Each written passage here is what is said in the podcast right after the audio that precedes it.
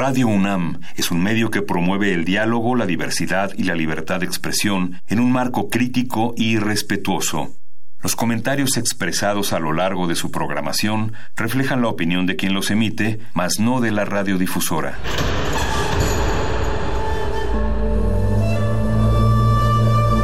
Un templo para la apreciación del ser mediante el sonido. mediante el sonido. Para nosotros. El sol sale durante la noche. Nuestros gritos llevan la mesura del silencio y el descontento está lleno de baile y risas. A todo, incluso a nosotros, nos resistimos. La universidad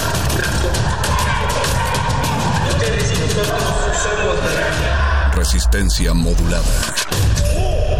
Esta es una retransmisión de Voces en el Campus desde la Facultad de Estudios Superiores Cuautitlán. Grabación realizada el 28 de mayo. Motivos nos sobran. Queremos reencontrar nuestras raíces. Reafirmar lo aprendido. Terminar las materias. Salimos de la cabina y volvemos a la escuela. Voces en el Campus. Una transmisión especial de resistencia modulada desde distintos planteles de la UNAM. Que la de GACO y Radio UNAM traen para ti. Próximo martes 28 de mayo, FES Cuautitlán. De las 12 a las 15 horas. Transmisión a las 20 horas por el 96.1 de FM. Hacemos comunidad. Universitaria. Resistencia modulada. Radio UNAM. Experiencia sonora.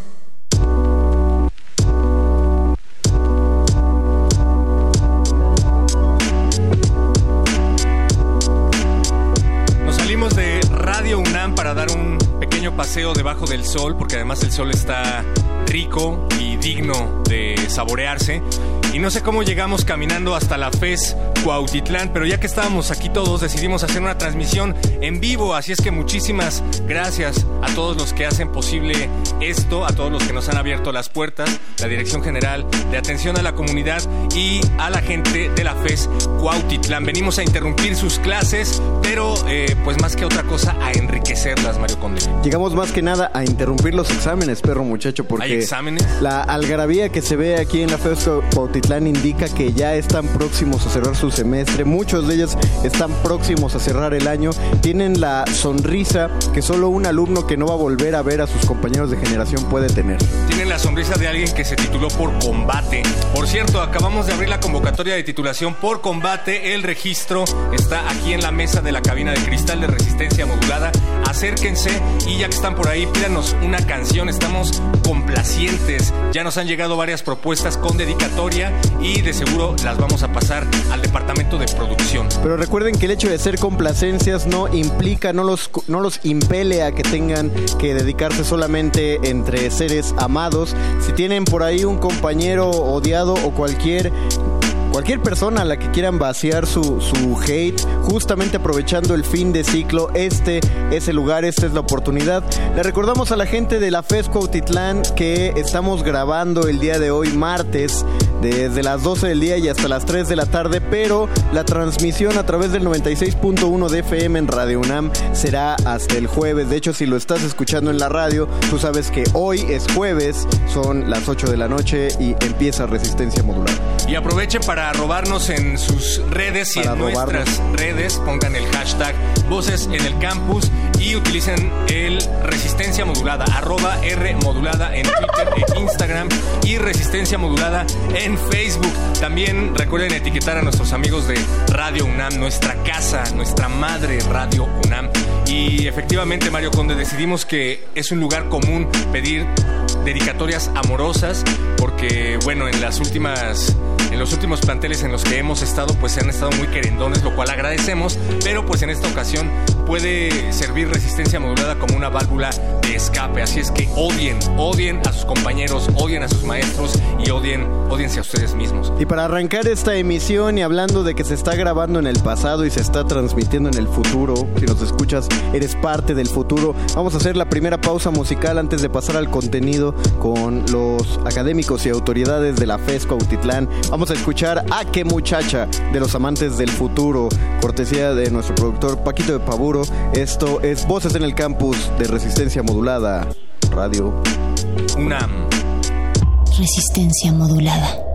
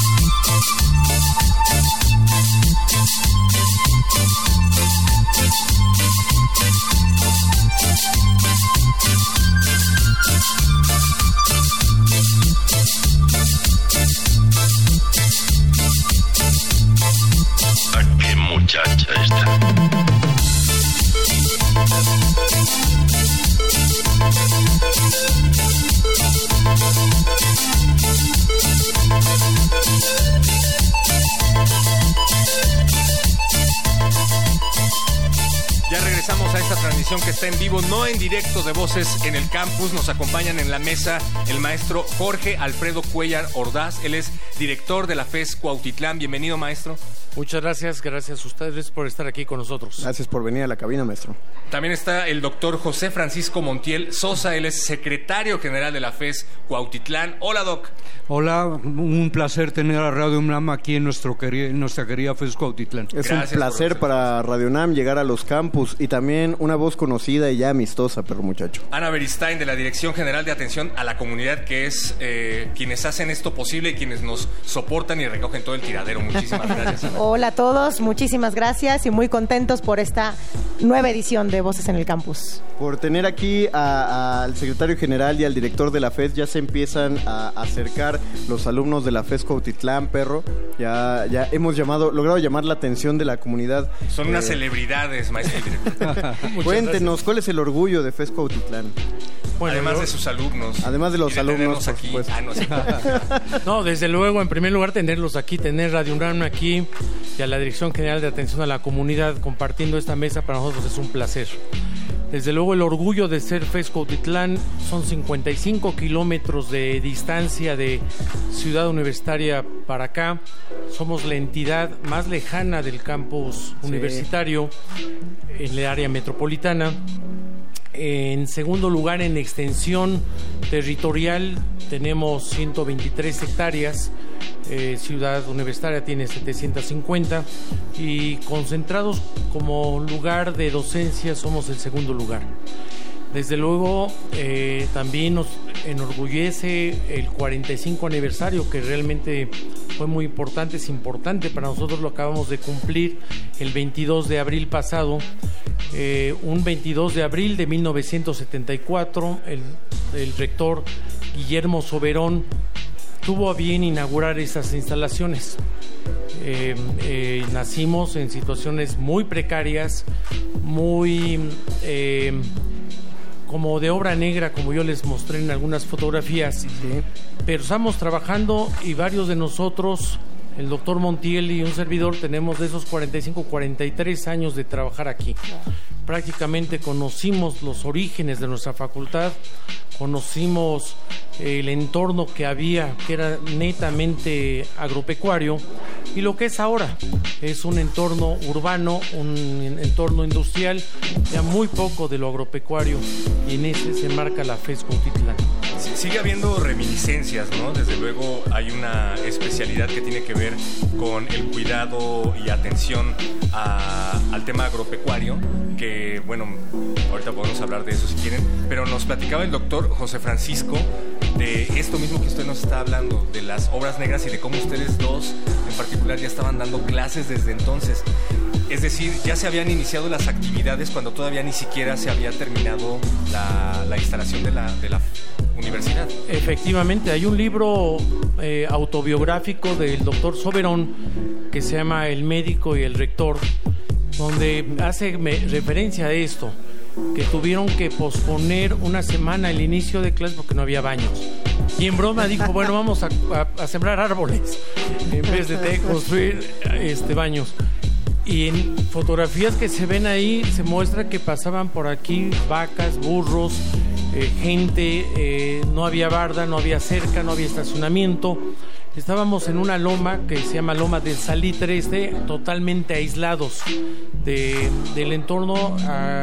de aquí lo más cercano era la Ford, que está en la autopista México-Querétaro, y había brechas para caminar. Eh, lo más fascinante de esa época es que se teñía de morado y, y amarillo estos campos en esa época, en la época de lluvia era para nosotros fascinante ir caminando en las brechas para lograr tomar un autobús allá en enfrente de la Ford. Suena muy divertido, verdad. Eso me lleva a la siguiente pregunta, ¿cómo llegaban? O sea, porque ciertamente no solo se ha terminado en, buena medida la facultad, sino que también se ha urbanizado el entorno, pero en ese entonces, que era una, un lugar ciertamente En las fotos cuando menos se ve aislado. ¿Cómo llegaban? ¿De dónde venían? Bueno, yo, hablo de mi experiencia particular ahorita que hable el, el doctor Montiel.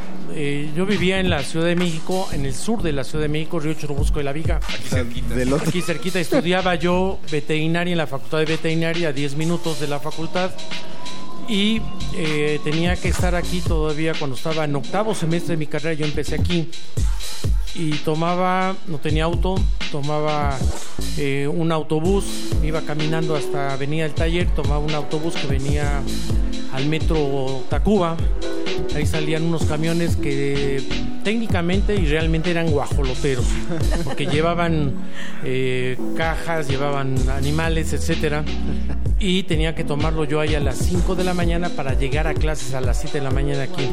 Y nos dejaban en la Ford y caminábamos este pedazo, después ya llegaron algunos autobuses, pero era complicado. Y desde luego que no queremos que esto se repita, más bien darle las facilidades a la comunidad para su llegada, su traslado y su permanencia aquí en la facultad. Mario Conde, ¿por qué vienes desde tan lejos tú? Este, porque... ¿Cómo llegaste? No, en el transporte. Saludos a Raúl, el del transporte de Radio Nam. Doctor. No, pues yo les quiero contar una situación peculiar. Fíjense que a diferencia del maestro Jorge Alfredo Cuellar Ordaz, yo soy egresado del Politécnico, no me vayan a ver feo y demás cuestiones. fíjense que... no discriminamos a nadie. Fíjense, no, desde luego, que les, les cuento porque 1968, recuerden, el, año pasado el movimiento estudiantil cumplió 50 años. Yo estudié en Vocacional 7, ahí en Plaza de las Tres Culturas. Después entré a estudiar Ingeniería Bioquímica en Ciencias Biológicas. Y un día andando en un pasillo, ya concluyendo mi carrera para ir a hacer la tesis, un compañero me dice, oye, ¿no quieres ir a dar clase de Bioquímica a Cuautitlán? ¿Y dónde queda Cuautitlán? En 1974, primero de enero de 1974, yo llego aquí. Es decir, yo soy de origen politécnico, pero llevo 43 años, obviamente, donde mi piel se ha transformado en el azul y oro, ¿no? El cual amo y he crecido junto con el maestro Cuellar en esta facultad. Obviamente nacimos en este campus, como ya él lo, lo recordaba, fue una experiencia yo vivía por la zona de Tlatelolco porque por, por ahí era mi, mi lugar de, de, origen y yo me trasladaba en transporte por la calzada Vallejo que tomamos en, en la unidad Tlatelolco. Nos tocaba entrar a dar clase a las 7 de la mañana y había que llegar aquí. Todavía era, y el maestro Cuellar hace las anécdotas, que todavía los autobuses en las diferentes este, terminales dicen campus 1, 2, 3, porque en ese entonces éramos el campo 1, el campo 2 y el campo 3. Y hoy a nuestros alumnos decimos, oigan, ¿y dónde está el campo 2 y el 3? O en la novatada bien les pueden decir, oye, vete al campo 2 o al 3. Esos no existen, ¿no? Se vendieron en el 80, se adquiere el, el hoy Rancho Almaraz, que hoy donde tenemos el campo número 4, y pues así, así, así llegamos aquí, ¿no? El transporte urbano y demás. Y en ese sentido yo, a diferencia de él, por mi formación, pues me he dedicado toda la vida a la enseñanza de la bioquímica. Una de las carreras que tenemos aquí es ingeniero en alimentos, que por cierto es única en toda la UNAM, como otras que tiene la facultad, que ahorita lo comentará nuestro director.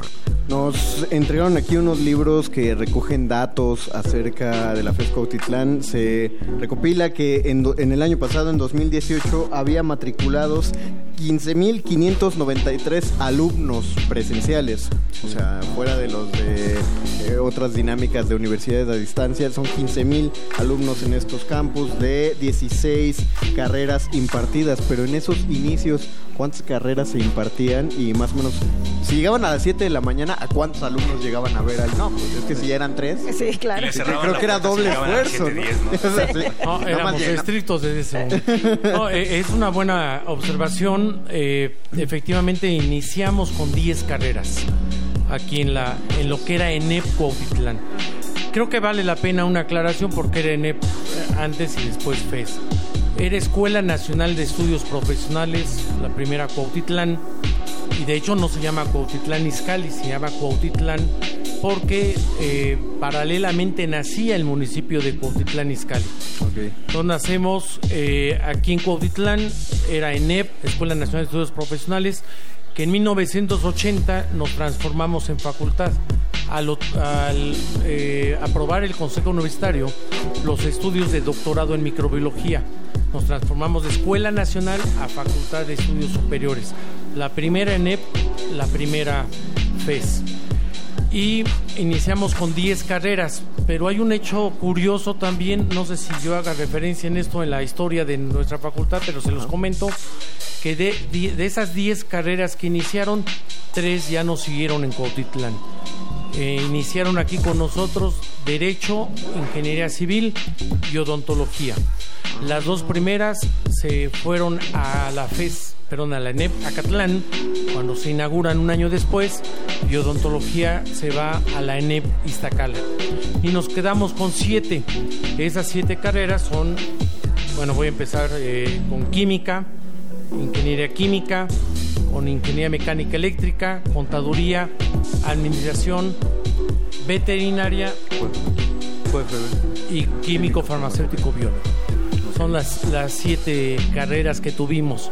Con matrículas no tan despreciables, iniciamos como un, con unos 3.000 alumnos más o menos y ahora somos 16 carreras presenciales y una distancia, por eso somos 16 carreras y prácticamente nos acercamos a los 16 mil alumnos. Okay. Muy enfocado a la ciencia dura, ¿no? Desde el inicio, además. Señor, sí. eh, señor director y señor secretario general, en este momento están escuchando los alumnos allá afuera, están escuchando del otro lado de la bocina cuando esto esté transmitido a través de la radio. Para cerrar esta entrevista, algo que quieran decirle a esa comunidad y claro, los que también están escuchando afuera de la FES? Este... No, en primer lugar, eh, nosotros estamos para servir a nuestra comunidad toda la vida, esos 43 años, primero como profesora y ahora 5 como director, ha sido para atender, no necesariamente resolver, porque la resolución de problemas denotan cuestiones físicas, denota cuestiones eh, eh, administrativas y monetarias que a veces no los tenemos, sin embargo no dejamos de atender a nuestra comunidad que se acerquen a las entidades, a las instancias correspondientes administrativas académicas para atenderlos y desde luego que nosotros estamos muy orgullosos de nuestros alumnos, muy orgullosos de nuestros egresados que son los que le han dado un renombre fuerte a esta facultad. Bueno, en ese sentido también un gusto que estén ustedes con nosotros. Ustedes lo saben, la universidad y la FES Cuautitlán no es la excepción. Nos debemos a nuestros estudiantes. Gracias a nuestros estudiantes estamos aquí. Gracias a, a los estudiantes las universidades están vivas. ¿no? En ese sentido, ellos están orgullosos porque saben, como ya lo dijo nuestro director, Cuautitlán fue la primera multidisciplinaria, fue la primera entidad que adquirió el grado de facultad por estudios de doctorado y somos la única facultad en toda la UNAM que por esas 17 carreras tenemos acceso a los cuatro consejos académicos de área, incluida el área de las humanidades. Entonces, por nuestra carrera de diseño y comunicación visual, que hace un poco más de 20 años llegó aquí a nuestro campus. Y todo eso le da vida y le da fortaleza, ¿quién más sin nuestros alumnos? Obviamente acompañados y guiados por su personal académico.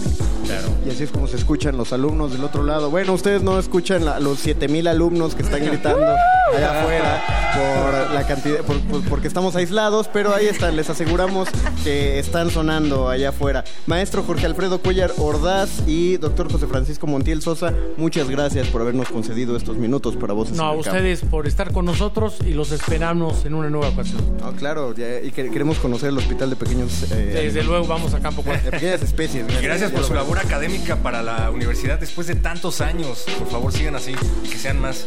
Muchas gracias. Gracias, Ana Beristain. Gracias a ustedes y bueno, nada más decirles que esta es nuestra décima edición. Estamos cerrando el semestre con esta transmisión en Cuautitlán y reiniciamos en agosto con mucha energía para seguir rolando por todos los planteles. Atentos a voces en el campus. Gracias a la Dirección General de Atención a la Comunidad. Gracias Radio UNAM y sobre todo gracias FES Cuautitlán. Pues arrancamos, Mario Come. Vamos a un corte y regresamos. Esto es Voces en el Campus de Resistencia Modulada, Radio UNAM.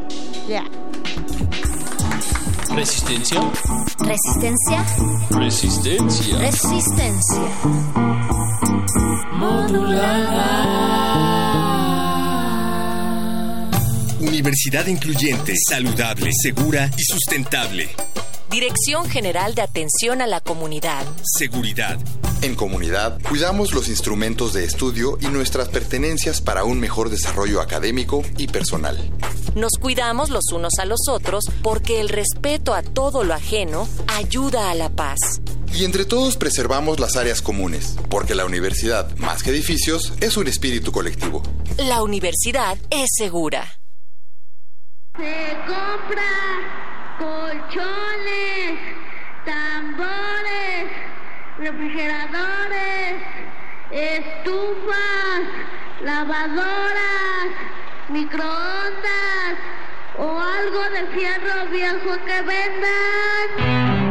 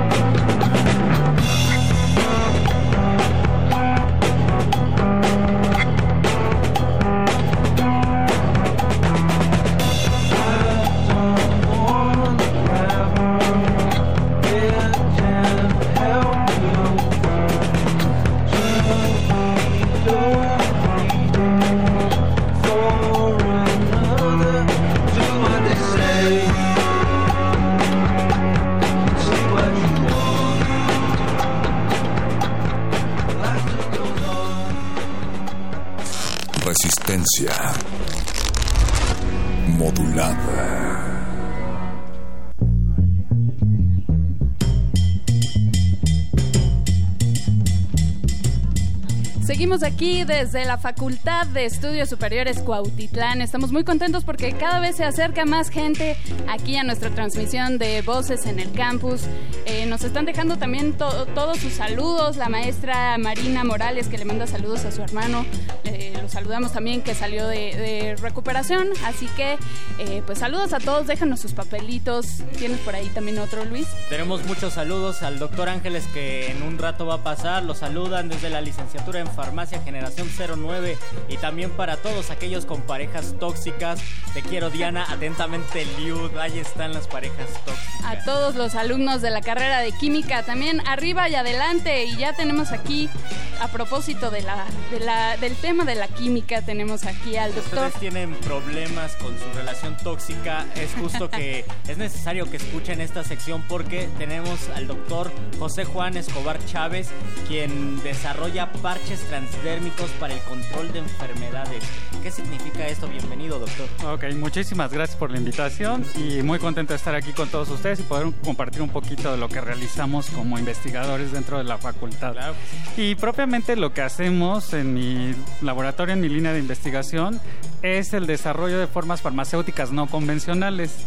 Sí hay una línea muy fuerte que es el desarrollo de sistemas transdérmicos, propiamente el desarrollo de parches para el tratamiento de determinadas patologías muy asociadas a lo que es el síndrome metabólico. Hablamos de obesidad, colesterol, triglicéridos, hipertensión, diabetes, etcétera, que actualmente son un problema de salud pública muy fuerte en la población mexicana es decir, en y algún a nivel momento mundo. en lugar de inyectarse la insulina uno se puede poner un parche. Eh, ¿O exacto. todavía no. No, sí, de hecho, de hecho antiguamente se pensaba que solo ciertas moléculas con determinadas características podían atravesar la piel.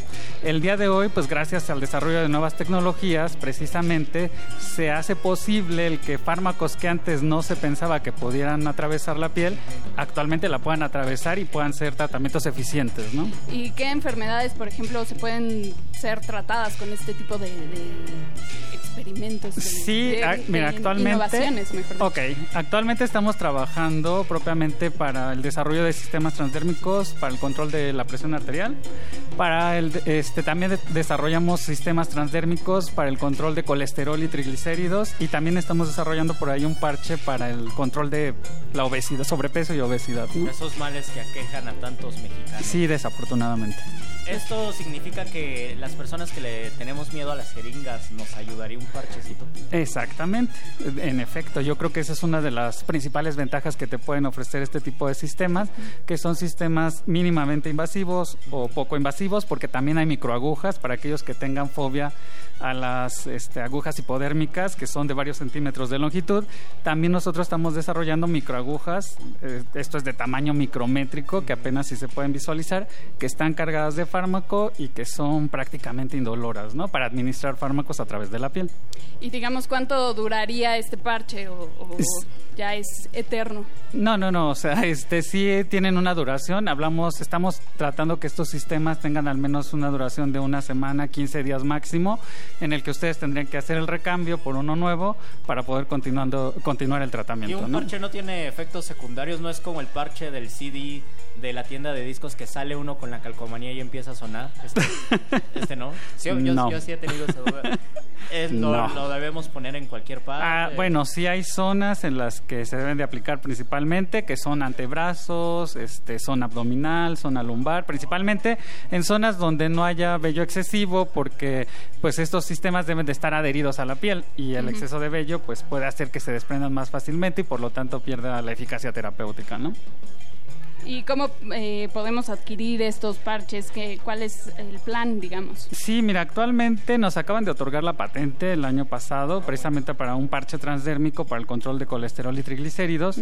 Y ahorita estamos viendo, eh, estamos haciendo toda la difusión posible con empresas. De hecho, he tenido reuniones y tengo reuniones esta semana con empresas que están interesadas en la comercialización de este, de este- del licenciamiento de esta patente propiamente. Entonces esperemos que se llegue a buen término y que se pueda comercializar en un lo- futuro, que ¿no? lo más pronto posible sea ya sea práctico Está disponible. Y, y comprar un parche. Sí, exacto, Pero eso es lo que mientras- queremos. Mientras eso ocurre, eh, ¿por qué no hacemos una especie, un pequeñísimo spot para promocionar? Eh, eh, bueno, sí, este, bueno, eh, pues no sé, invitar a todas las empresas farmacéuticas que estén interesadas en el licenciamiento de esta patente para poder este, comercializarla en un futuro cercano, ¿no? Ahí está. Perfecto. Pues, doctor José Juan Escobar Chávez, muchísimas gracias por estar aquí, por hablarnos de los parches. Muchos que le tenemos miedo a las agujas, seguramente los vamos a comprar. Claro que sí, un gusto. Muchas gracias. Vamos a escuchar una rolita y regresamos a Voces en el Campus. Esto es Resistencia Modulada Radio UNAM. Resistencia modulada.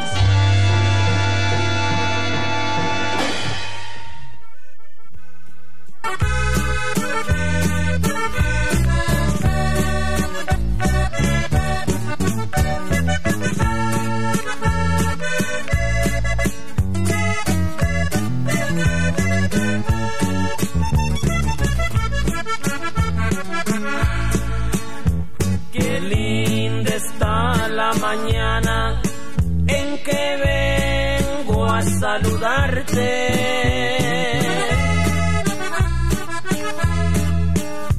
Venimos todos con gusto y placer a felicitarte.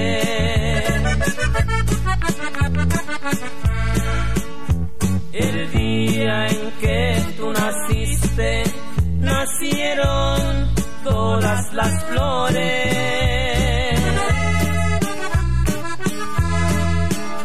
Y en la pila del bautizo cantaron los ruiseñores.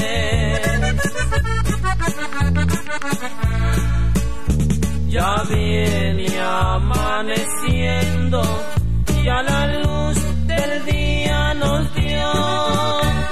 Levántate de mañana, mira que ya amaneció.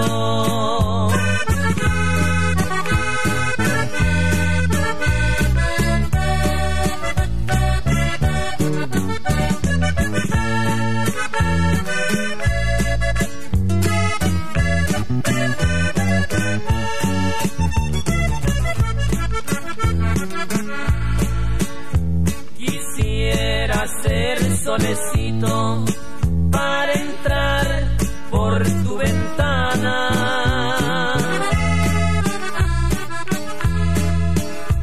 Y darte los buenos días acostadita en tu cama. Quisiera ser un San Juan quisiera ser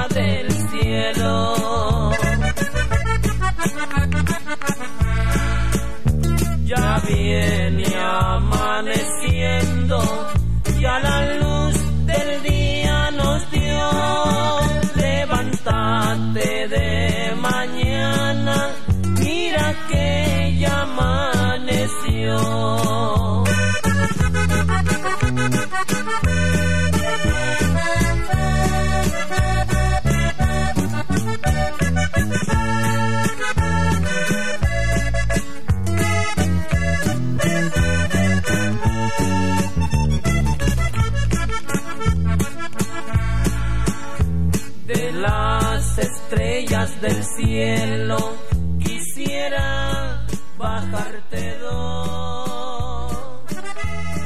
Acabamos de escuchar las mañanitas con los Tigres del Norte y esto fue de Ana Plata para su novio Javier Pechir de la Ingeniería en Alimentos. Perdón por no leerlo como se debe. De Ana Plata para su novio Javier Pechir de la Ingeniería en Alimentos. Uh. Y también le mandamos un gran saludo a la banda Astro. Ándale pues, Gabriela Que siga, Juárez que envía siga saludos a todos los pedagogos de la FESA Catlán. Saludos. También Roselena Cortés Álvarez envía saludos a todos mis primos y sobrinos universitarios. Gracias, gracias Roselena por enviar saludos a mis primos. Muchas gracias.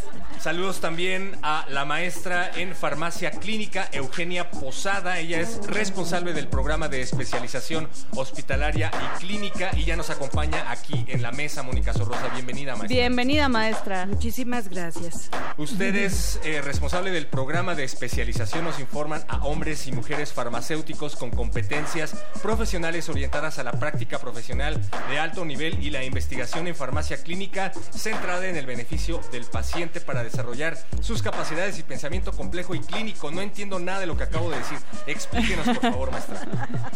¿De qué se trata todo esto? La carrera de licenciado en farmacia ha tenido muchos, mucho desarrollo. Uno de los campos de desarrollo para el farmacéutico ha sido precisamente la farmacia hospitalaria y clínica en México, que empezó diferente que, eh, que otros países.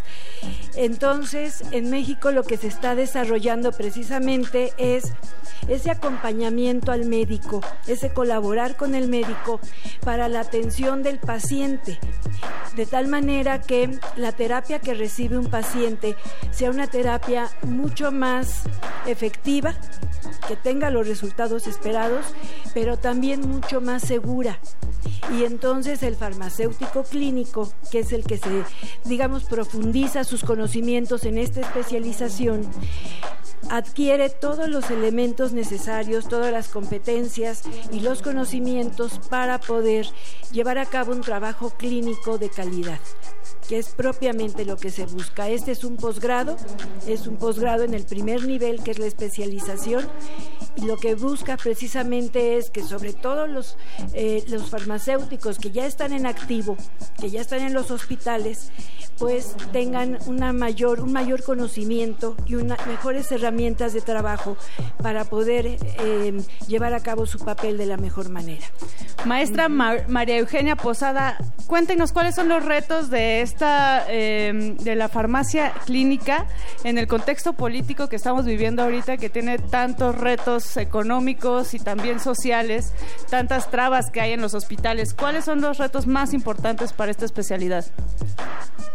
Hay retos muy grandes, principalmente el lograr que todos los hospitales realmente cuenten con esta práctica ha tenido un desarrollo la farmacia clínica desde hace más de 30 años. FES Cuautitlán tiene más de 30 años impartiéndola. Los hospitales han ido tomando al farmacéutico como parte del equipo de salud y ahorita yo diría que el principal reto es que todos los hospitales cuenten con un farmacéutico. Hablamos de una situación política que efectivamente con estos lemas de austeridad hacen un poco más difícil la inserción del farmacéutico. Sin embargo, lo que yo considero es solamente hace falta ver lo que se lo que se gana teniendo un farmacéutico con esta especialidad. ¿Qué es lo que se gana? Em, un paciente más satisfecho, un paciente con menos días de estancia, lo que nos permite que el hospital tenga más, digamos, optimice sus camas, mayor atención a la población y mejor atención a la población. Entonces, de hecho, podemos ver que estos elementos hacen que poco a poco se vaya integrando el farmacéutico hasta en los hospitales públicos, que ha sido eh, tal vez uno de los lugares más complicados para, para que esto se dé, pero cada vez va siendo necesario, va siendo indispensable ya la participación del farmacéutico. Indispensable a nivel político, como bien mencionan ustedes, y a nivel de contexto cotidiano, ¿no? Porque además hay, que decirlo, vivimos en un contexto en el que eh, te sientes mal, pues tómate un tecito y a lo mejor eso eh, genera una reacción con un medicamento que ya traías y no lo sabes.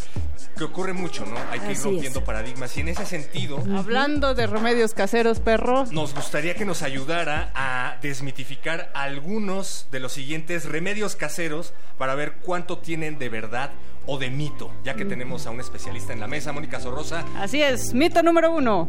La miel con limón sirve para aliviar la tos? Colabora. Hablamos de remedios eh, alternos. Entonces, la miel con limón puede ayudar por las propiedades que pueda tener, sin embargo, no es lo que te va a llevar a la salud. Toma Ambroxol, Mónica. Eh, a lo mejor Ambroxol no, pueden haber otras cosas mucho más leves, mucho más ligeras Pues para que no dañen el Perdón, estómago. no se automediquen. Pero sí, Mito nada. número dos, maestra, el pan pa'l susto.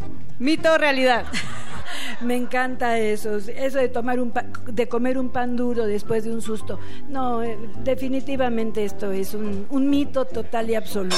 No hay nada que lo sustente. Coman bien, eso sí. Siguiente mito. Me siento mal, me voy a tomar una Coca-Cola porque se me bajó la presión. Bueno, la glucosa, el azúcar que contiene la Coca-Cola puede ayudar de, de alguna manera, como también de repente el coñac, ¿por qué no? Ah, me, me encanta la farmacéutica química. Sin embargo, sin embargo, realmente estamos hablando de, eh, digamos, cosas que de- en un momento dado ayudan un poco, pero no son, vuelvo a insistir, no son el remedio ideal. Pues María Eugenia Posada, responsable del programa de especialización hospitalaria y clínica, muchas gracias por estar en Resistencia Modulada. Y perro muchacho, vamos a escuchar una canción. Nosotros seguimos transmitiendo desde la FESCO Autitlán. Esto es Resistencia Modulada, voces en el campus. Y si ustedes están aquí y se tomaron una foto con el perro muchacho, súbanla a las redes de Resistencia Modulada con el hashtag Amo al Perro. ¡Qué oso! Resistencia modulada. From my heart and from my hand, why don't people understand my intention?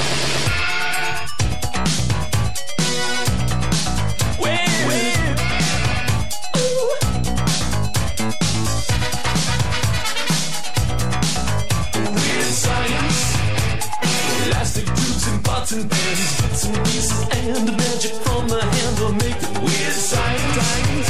Oh, things I've never seen before. Imagination. Weird science. Not what teachers said to do, making dreams come true. Living tissue, warm flesh. Weird science. Tubes and pots and pans, bits and pieces, and bits and pieces,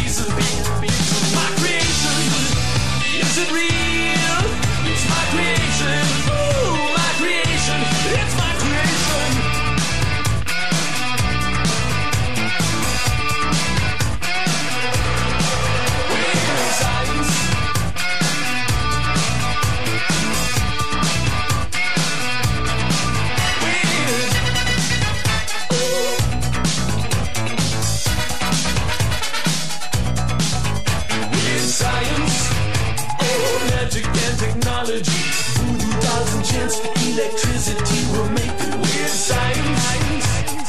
Fantasy and microchips. Shooting from the hip. Something different will make it weird science. Oh, pictures from a magazine. Diagrams and charts. Mending broken hearts and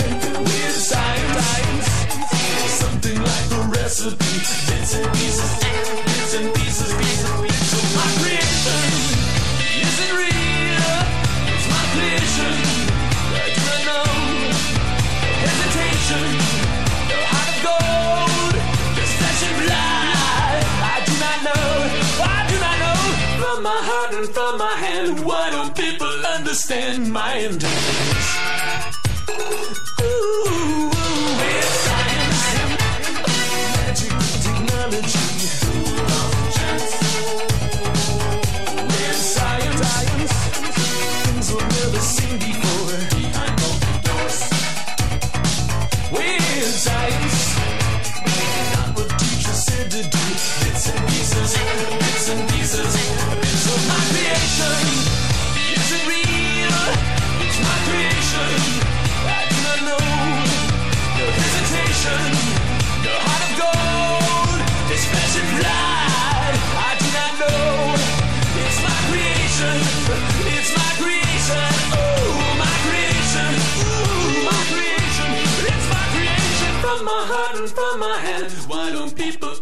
Understand my intention?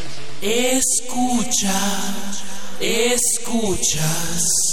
Resistencia modulada.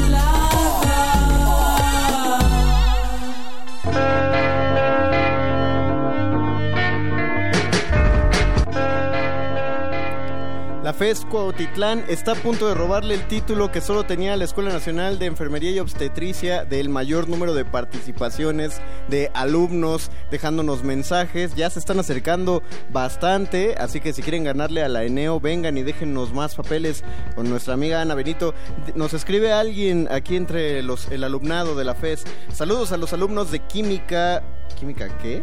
Ana- química analítica básica e instrumental de farmacia y BQD, lo que sea que signifique eso, para que también se informen y se escuchen sus voces por Radio UNAM de parte de la profesora Elia Granados E. Que se escuchen los alumnos de la profesora Nos Elia Granados. con una letra muy bonita y de color rosa. Saludos al doctor Alejandro Cabrera García desde la FESCO Utitlán, de Luis Gerardo y Juana Cabrera 100% Pumas. Y con una voz y con una voz, con una letra todavía más bonita que esa Luis nos escribe de la doctora María Eugenia Iyunuen. Saludos a toda la familia académica de Ingeniería en Alimentos. Carita feliz. Y así es como llegamos a la siguiente sección. Tenemos a tres invitadas. Ella es la doctora Andrea Trejo, también Gabriela Vargas Martínez y Paola Briseño, quienes nos hablarán sobre la revista digital Paciencia para Todos. Bienvenidas. Gracias. Muchas gracias. Miren, eh, prácticamente nuestra revista es un proyecto universitario que surge con la necesidad de divulgar lo que se hace en ciencia, tecnología, cultura y arte para jóvenes de nivel bachillerato y licenciatura que tengan interés en a- acercarse a la generación de este conocimiento que a veces es complicado para ellos. Es una revista digital eh, que se saca semestralmente y que obviamente tiene como objetivo una de las actividades sustantivas de la UNAM, que es la divulgación de la ciencia y la cultura. Entonces nosotros pretendemos llegar eh, a, a la sociedad, a la comunidad universitaria, para que más jóvenes se acerquen a estas áreas que a veces les parece difícil, como el área de las químicas, ingenierías y demás, que se acerquen, que vean que es muy interesante la ciencia, la tecnología y también ayudar a contribuir a la formación eh, integral de los estudiantes con pues temas importantes que son cultura y, arte. Nuestra visión básicamente es pues tener ese ser posicionarnos en los medios de comunicación, pero prácticamente lo que queremos es poder eh, compartir con la sociedad todos los conocimientos que se genera en nuestra máxima casa de estudios. Este proyecto universitario es muy interesante, ahorita les van a hablar de las secciones, eh, porque es un, un proyecto que surge de profesores de las, de, de las distintas áreas y disciplinas, de las áreas de la ingeniería química, de alimentos, de ciencias químicas, de ciencias biológicas, y además algo muy, muy interesante, a diferencia de otras revistas, que todas las imágenes son diseñadas por nuestros propios estudiantes de la carrera de diseño gráfico. Ok. Son, eh, los invito a que visiten la revista, está en el portal de la facultad, en publicaciones, y son eh, pues básicamente imágenes muy bonitas, diseñadas de manera particular para cada uno de nuestros artículos. Y bueno, este ha sido una experiencia muy interesante para divulgar la ciencia y atraer a jóvenes a esta tarea importante de la universidad. Ustedes tres forman lo que consideraríamos el consejo editorial de Paciencia para Todos. Bueno, sí, eh, somos parte del comité editorial, pero pues también hay muchos otros profesores de diferentes áreas, de, de diseño, de diseño y comunicación visual, este, del área de químicas, del área de ingeniería. Y pues hasta ahorita eh, tenemos ya cuatro números publicados, como decía la doctora Andrea Trejo. Este, se, la revista es semestral. Semestral, ok. Y entonces estamos invitando también al- a nuestros estudiantes, a los profesores, para que nos manden contribuciones. Son contribuciones cortas de, digamos, no más de tres páginas, con lenguaje sobre todo este, muy sencillo, que, que lo pueda un alumno que no sea de químicas entender la utilidad de de, de esta este, de esta rama de las ciencias, ¿no? De la química y, y también, pe- pero también este difundimos la cultura, sí, Eh, este, eh, eh, digamos la cultura como ayuda a la sociedad, ¿Y sí. cómo- ¿Qué secciones, Paola, podemos encontrar algunas rápidamente? Pues tenemos secciones de, de artes, tenemos de humanidades, tenemos algunas que son muy, muy técnicas, pero como dice la doctora Gabriela, son eh, secciones que están muy, muy básicas, con un nivel eh, que ayude a los jóvenes a entender eh, los textos, pero también tenemos algunas secciones que son muy divertidas. Desde, por ejemplo, en el número 4 me tocó contribuir con un texto acerca de la historia de las epidemias más importantes de la humanidad. Entonces son temas interesantes, llamativos, pero que también ayudan a que la gente aprenda y se acerque porque México tiene un problema respecto a la cantidad de gente que estudia eh, áreas científicas. Entonces la contribución de la FES es total, desde enseñar, proveer al país de muy profesionistas de muy buen nivel, pero también acercar a los jóvenes. Ahora, eh, Paola, Gabriela y Andrea, lo bueno de que sean tres es que de esta manera se van a poder ayudar mutuamente en la dinámica que se ha preparado para ustedes. Al trabajar tanto en la divulgación de la ciencia, creo que la manera más fácil en la que nos acercamos a ese tipo de divulgación son con esas capsulitas del tipo o frases del tipo ¿sabías que? Entonces, lo que queremos saber es cuántos datos de, de estos dos años, de estos cuatro semestres que han trabajado para hacer Paciencia para Todos, ¿Cuántos datos de estos interesantes podrían mencionar juntas en 60 segundos? Digo, no, no tienen que ahondar. Sí, en estilo tweet. Exactamente, no tienen que ahondar, podrían decir, ¿sabías que el pan no te ayuda en nada a un susto? Por ejemplo, como ya nos explicaron en el bloque pasado. Entonces, ¿cuántas, cuántas de estas podrán decir entre las tres en 60 segundos? ¿5, 10, 15? No, no sabemos, vamos a, vamos a darles el tiempo. Pregunto en producción, les cuento ya de una vez. 3, 2, 1, empiezan sus 60 segundos. ¿Sabías que la chía es considerada un superalimento? Uno. Porque... ¿Sí? ¿Uno? Llevamos uno, llevamos un dato. ¿Sabías que las vacunas sí funcionan y son importantes? llevamos dos. ¿Sabías que la producción de alimentos puede llevarse a cabo de manera sustentable para no dañar el medio ambiente? Llevamos tres. ¿Sabías que en las carreras de química ahora predominan las mujeres?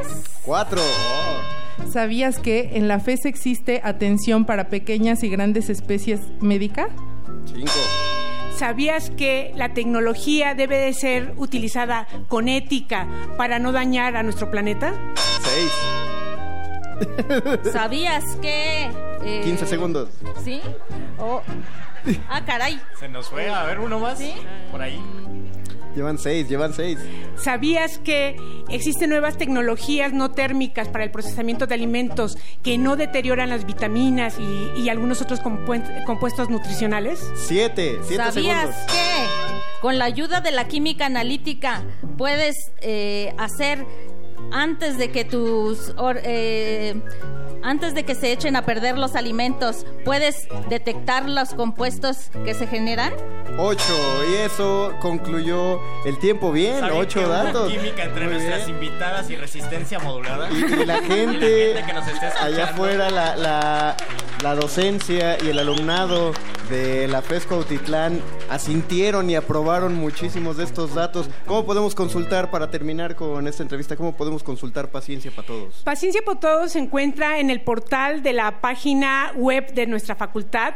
En publicaciones busquen Paciencia. Los invitamos a que la, la lean, la revisen y también que participen. Toda la comunidad universitaria, no solo nu- nuestra facultad, sino también toda la comunidad. Son proyectos importantes de nuestra uni- universidad, así, así como Como ves o Biotecnología en Movimiento. Son revistas de divulgación que te- tenemos que rescatar en estos momentos en donde la ciencia y la tecnología se han vuelto un tema muy importante. Yo creo que es responsabilidad de los científicos hacer este tipo de divulgación de la ciencia, retomar estos temas y darle el interés y la importancia que tiene para nuestros futuros científicos y profesionistas. Sobre todo con cosas que creemos que ya no se tienen que decir, pero se tienen que, como lo de las vacunas.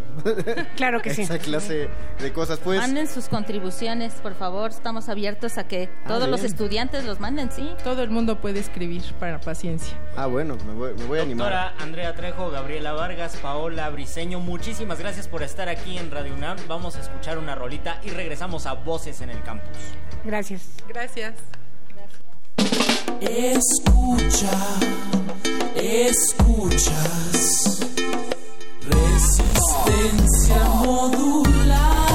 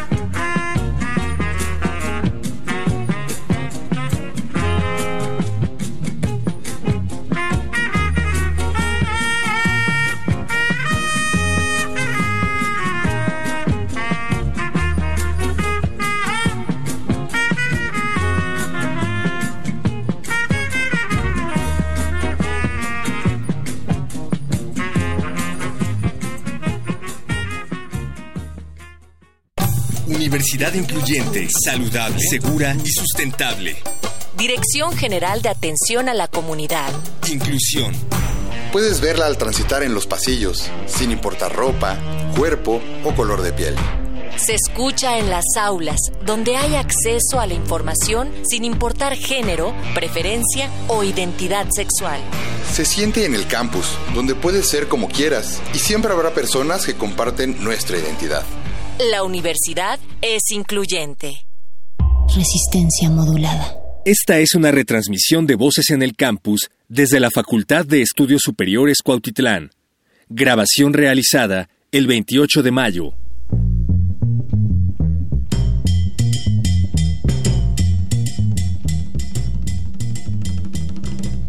Estamos transmitiendo en la FES Cuautitlán. Aquí seguimos, aquí estaremos hasta las 3 de la tarde este bonito martes. Martes de mayo. Sí, se me olvidó el nombre. sí, por eso esperaba que, que tú lo completaras. Eh, ¿Cómo estás, Vania? Bienvenida. Muy bien, muy feliz. Un poco acalorada, pero, pero feliz de estar aquí con todos nuestros amigos de la FES Cuautitlán. Ahora, eh, esta audiencia sí está mucho más emocionada que la, la de otras FES, ¿eh? He de, he de aclararlo. Son un público. Qué gusto. Pues feliz cumpleaños a Héctor de la Cruz del equipo de la FES Cuautitlán. Felicidades a, a Héctor de la Cruz. Ahí son los, los mensajes que, que Lo- tenemos nos- para la los audiencia. saludos que nos Ajá. mandan por acá también nos mandaron una décima catatonia. A un ver. sentimiento que muchos callan, que se puede sentir mientras estudias y que a veces necesitas soltar. Ok. Ok, Sí, y ahí me pásenle puedo- su currículum a, Luis Me, Flores. me puedo relacionar con eso. pues eh, ahora a continuación, querida Vania, vamos a, a charlar con un alumno de, de este de esta De este plantel. de este plantel porque por muchos años nos ha fascinado la tecnología de, de impresión Ujú. en, la, en segunda dimensión, eh, pero afortunadamente los alcances tecnológicos ya nos permiten ir más allá, ir una dimensión más allá, ya no tenemos que conformarnos con la impresión en 2D, ya podemos imprimir en 3D, ya no tenemos que imprimir nuestras hamburguesas en, en fotos sencillas, sino que ya podemos ir más allá y, y tocarlos y olerlos y comérnoslos. Eh, Luis Chávez, bienvenido aquí a esta charla. Hola, ¿qué tal? mesa. Eh, tú eres alumno de la Ingeniería en Alimentos aquí sí. en FES Cuautitlán y estás eh, involucrado en una incubadora que es un proyecto de impresión de 3D en alimentos. Así es, este, estamos trabajando ahorita en un proyecto relacionado con la impresión de alimentos. Este, nuestro trabajo eh, ha involucrado mucha investigación respecto a la forma en que, digamos, se elaboran los alimentos en tercera dimensión. Es decir, por ejemplo, cómo, cómo imprimir masas de maíz, cómo imprimir este, ciertos este, eh, almidones, ciertos este, azúcares o proteínas en, en este caso. Ok, cu- cuando dices imprimir, ¿qué, ¿por qué la analogía está ahí colocada con la impresión y no en, no sé, en cocinar? Ah, lo que pasa es que eh, cuando imprimimos un alimento, lo que se hace realmente es este generar, eh, digamos, el trazado de un diseño por computadora y posteriormente con una impresora, con un, eh, una máquina, lo que hace es trazar ese diseño en computadora, en un, eh, bueno, trazarlo hasta generar un, digamos, un modelo tridimensional del alimento que se generó. Ok, y, y hasta ahora este tipo de tecnologías las vemos eh, casi exclusivamente en, en universidades, en centros de, de investigación, o ya es muy probable que me haya echado unos tacos de pastor No, impresos. a- es reciente, de hecho todavía es una tecnología muy joven. Este, eh, probablemente, eh, bueno, ahorita, actual, más bien actualmente, eh, uno de los pioneros que ahorita está trabajando en, esta tecnología es Japón. Ahorita está Japón trabajando en lo que le llaman este eh, sushi bit, que es como cubos de alimento. Y digamos que su aplicación se está lle- eh, llevando más para poder, eh, digamos, levantar la parte atractiva de los alimentos, es decir, hacerlos más llamativos, más este, eh, interesantes, más este, deliciosos, por así decirlo. Entonces la impresión en alimentos eh, básicamente se basa en eso, en generar un atractivo, un extra al alimento. Bueno, el- el- los alimentos ya de por sí son atractivos, ¿no? Lo- Lo que sucede es que con impresión en alimentos puedes generar, este, digamos, figuras más este, interesantes. Por ejemplo, eh, podemos, en este momento estoy trabajando en un proyecto para poder generar, por ejemplo, rompecabezas con alimento. Ah, wow. Es decir, este, por ejemplo, se puede realizar eh, eh, la impresión de, de una cierta figura o un cuadro, por ejemplo, de matiz, y con ese cuadro generar, este, por ejemplo, eh, piezas, digamos, del cuadro para poder después cocinarlas y generar, digamos, el cuadro impreso. Ok. Me, imagino que hay eh, ciertos alimentos que son más imprimibles que otros. ¿no? Así es, Eh, así no, es. No hay, no puedes agarrar cualquier eh, este, material o, o ingrediente y, y replicarlo. Así es. ¿Cuáles son los que sí?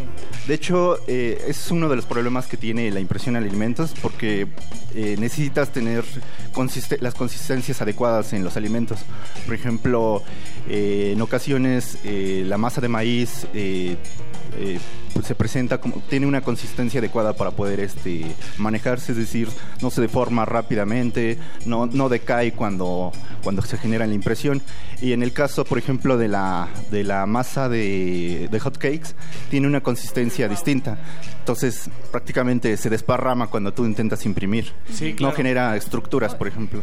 Oye Luis, eh, a ti en particular, ¿por qué te llamó la atención hacer, participar en este proyecto tan innovador? Ah, sucede que una vez, eh, bueno, a mí me gustan mucho los tlacoyos, entonces no me da tiempo de hacerme tlacoyos. Simplemente entonces dije, Tlacoyotín. pues, ¿por qué no hago una máquina para hacer los tlacoyos? entonces, este, pues surgió la idea, y entonces dije, pues vamos a hacer una, una máquina para hacer tlacoyos. Y entonces surgió la idea de hacer este, un tlacoyo impreso y sí se logró y, se- y resultó este estar delicioso. Sí. O sea, no, no sabe mal. Tien- Tiene, lo- la única diferencia es que pues, casi siempre se tiene que eh, cocinar en aceite. Entonces la, la diferencia entre... Faltó grasa. Ajá. Entonces ya no es tan, tan este, nutritivo. Bueno, más bien...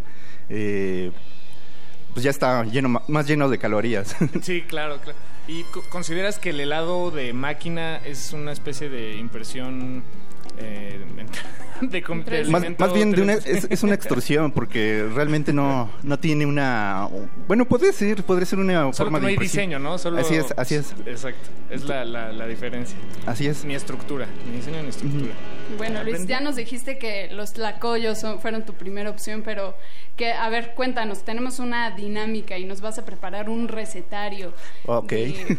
que vas a imprimir con, con- ya que esté preparada tu impresora 3D de alimentos. Eh, queremos que nos digas qué platillos recomendarías preparar con una impresora de alimentos. Ah, claro, quesadillas con queso. Este es lo Claro. básico.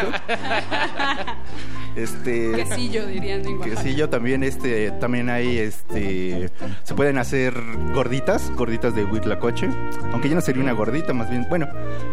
Eh, ¿qué más se puede hacer? Mm, bueno, recomendaría también hacer como eh, barcos, se pueden hacer barcos este, rellenos de queso o rellenos de habas, podría ser un ejemplo.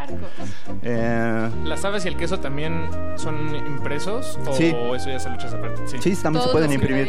De hecho, sí tiene que tener, eh, no- nosotros le llamamos eh, co- eh, pseudoplásticos, esos este, eh, eh, consistencias que pueden este, generar, bueno, imprimirse correctamente porque eh, tienen, digamos, la, la estabilidad para poder y que se genere un- una estructura, digamos. Como, como el queso amarillo de, de las de, de hamburguesa de comida rápida. ¿Para sándwiches? Que se ve plasticoso. Es, es ese como el. No, no, el no. De hecho, es- ahí, ahí tuvimos una, un pequeño problema porque, bueno, nosotros ingresamos a un proyecto que se llama Novi, que es este un proyecto de nodo binacional de la UNAM, donde tú tienes que evaluar toda tecnología en el mercado para poder saber qué tan viable es tu proyecto, ¿no?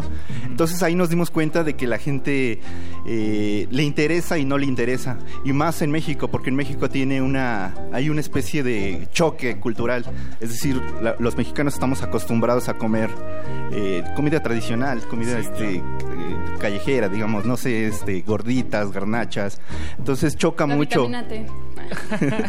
Entonces choca mucho con la parte tecnológica porque a menudo la gente piensa que impre- imprimir alimentos es antinatural, eh, este, Claro, porque ese es- artificial. Ese es, el otro reto que, que tal vez tendrían ustedes. Así ¿no? es, así es. Como, ¿Por qué me voy a echar una tlayuda impresa y no una que pues, me cocinaron aquí en el comal sabrosísimo? Así es. ¿No? Entonces, sí, ahí sí hay como un- una pelea entre, bueno, cultural. Entonces, en México apenas está, digamos, este, naciendo la idea o el, el- o el- el- el hecho de, de poder imprimir. Pero otros países como Europa ya están muy avanzados en, en esos aspectos. Oye, ¿la salsa también, por ejemplo, se podría o no? Sí podría hacerse, pero tendríamos que modificar la consistencia. Por ejemplo, hacer una salsa más gelatinosa, podría ser un ejemplo. Y que se derrita cuando, ya la- cuando ya vayas a consumir. O- sí, Eh, sí. Luis Chávez, muchas gracias por acompañarnos. Claro que sí, Y claro, aquí gracias. compartirnos una de las tantas cosas que se hacen aquí en FES Cuautitlán.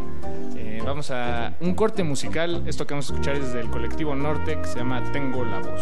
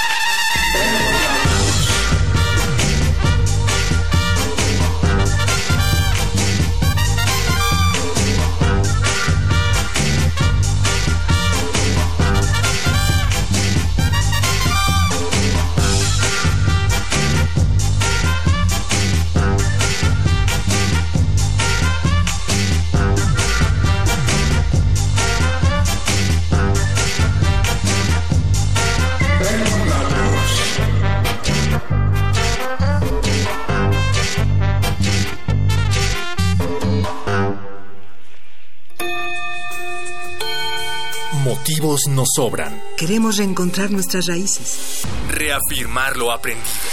terminar las materias. Salimos de la cabina y volvemos a la escuela. Voces en el campus. Una transmisión especial de resistencia modulada desde distintos planteles de la UNAM. Que la de GACO y Radio UNAM traen para ti. Próximo martes 28 de mayo, FES Cuautitlán. De las 12 a las 15 horas. Transmisión a las 20 horas por el 96.1 de FM. Hacemos comunidad. Universitaria. Resistencia modulada. Radio UNAM. Experiencia sonora.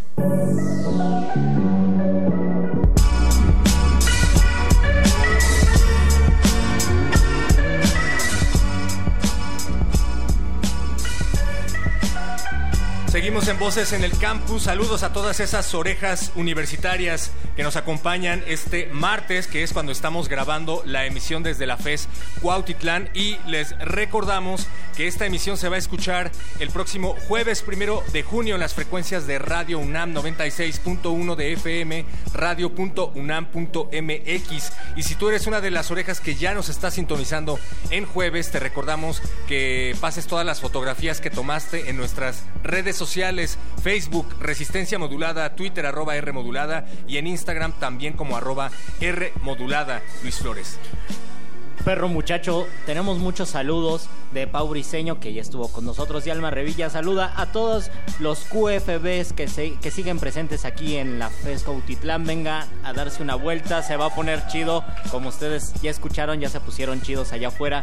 Y Alejandro Licona, que es socio del fundador Alfojares Mis Tres Amores, es el orgulloso patrocinador de la próxima carrera de pollos de cuerda. Espérala muy pronto.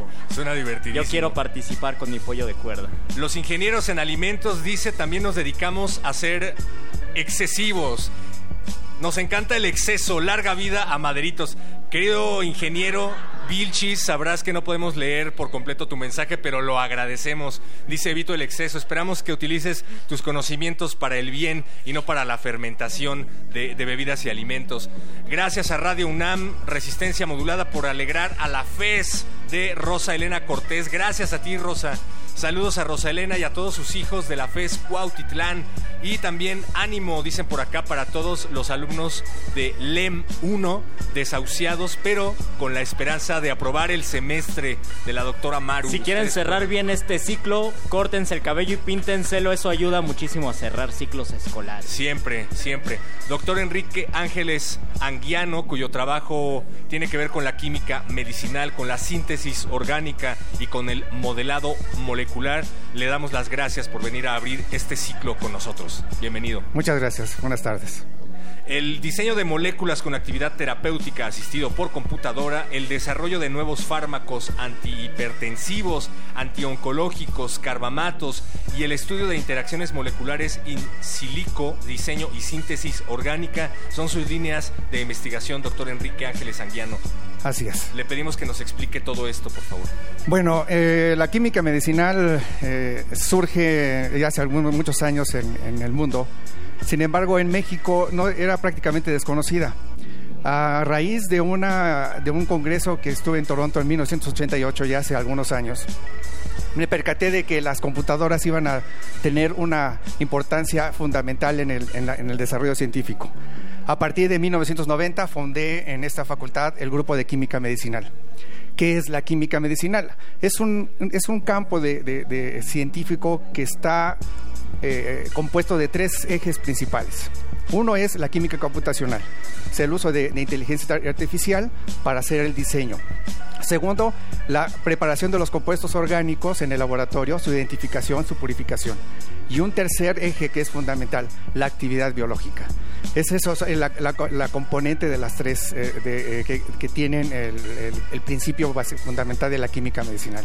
¿Con qué fin? Con obtener nuevos medicamentos.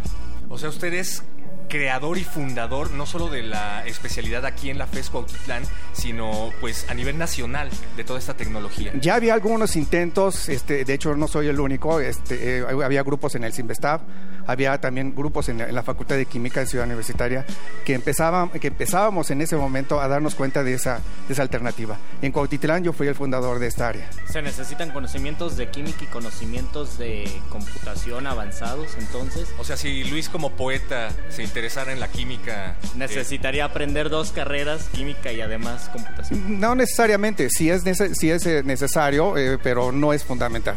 Tenemos gente que ha trabajado con nosotros en la parte de modelado molecular en todas las áreas, ingenieros químicos, químicos orgánicos, este, quími- eh, qui- bioquímica diagnóstica, farmacia, ingenieros en alimentos, inclusive te- eh, hemos tenido este, químicos industriales. O sea, no importa cualquiera de las áreas. Y también he- hemos incluido hasta diseñadores. Así que si ustedes saben hacer memes, es la hora de hacer un meme por la química. Eh, doctor, si supongamos que disponemos de todos los recursos económicos y técnicos, los suficientes sujetos de prueba sin restricción alguna, es decir, que México ha ingresado al- abiertamente al mundo de la tecnología que se ha puesto a la vanguardia internacional, ¿qué sería lo más sorprendente, lo más inimaginable que se podría hacer con el diseño de moléculas desde su especialidad? Bueno, eh, creo que el- el- en el punto en donde nos encontramos en el país, tenemos toda la, la capacidad este, intelectual para poderlo hacer. Tenemos eh, de la infraestructura necesaria, pero no suficiente. Ahí es donde nosotros em- empezamos a tener una falla. Eh, la universidad tiene un, un fin fundamental que es precisamente generar conocimiento. De hecho, nosotros tenemos en este momento ya cuatro patentes, una, relacionada con agentes antihipertensivos, otra contra agentes antineoplásicos, contra cáncer, dos contra uh, una contra Helicobacter pylori y otra contra la garrapata. Helicobacter pylori es lo que Es la bacteria, gastritis, así es. El mal del chaborruco. El mal del chaborruco que le da a todos los Exactamente. O sea, tenemos cuatro patentes ya de pro- propiedad de la UNAM y que falta el empujón más importante, pero el empujón que no se puede dar de- de- dentro de una institución educativa. ¿Por qué? Porque se requieren muchos eh, recursos. Sé que es la parte clínica. O sea, ya, ya, ya la aplicación de estos compuestos en, en- en, eh, en seres humanos. Imaginemos que Luis Flores se acaba de sacar la lotería, que se acaba de ganar el premio del FONCA y decide que todos sus recursos, que son ilimitados, se los va a donar a la FES Cuautitlán para que lleven a cabo una investigación. ¿Qué sería lo primero que usted desarrollaría desde la química? Desde la química, obviamente, los, este, me, me evocaría fundamentalmente a los problemas nacionales de salud, hipertensión y cáncer. Y de hecho, eso es lo que eh, para eso necesitaríamos los recursos para hacer estudios en humanos, O sea, para prevenir el cáncer, no necesariamente para... para prevenirlo en unos casos y otro para también para atacarlos. De hecho, uno de los compuestos químicos es, es eh, que es derivado de una de una de un producto natural. eh, eh, tiene la capacidad de prevenir el cáncer de pulmón, pero también una vez que ya está, ya está este, desarrollado, puede atacar el cáncer de pulmón. Eso es una, es una colaboración que hicimos con el doctor Saúl Villatreviño del Simvestar. ¿Podríamos diseñar un cigarro que prevenga el cáncer de pulmón para que salga a fumar Luis Flores, pero que combata el cáncer pulmonar? Sí, ese cigarro no tendría dos cosas, ni nicotina ni tabaco. Ya ves, Luis. Ni cigarro. Ni cigarro.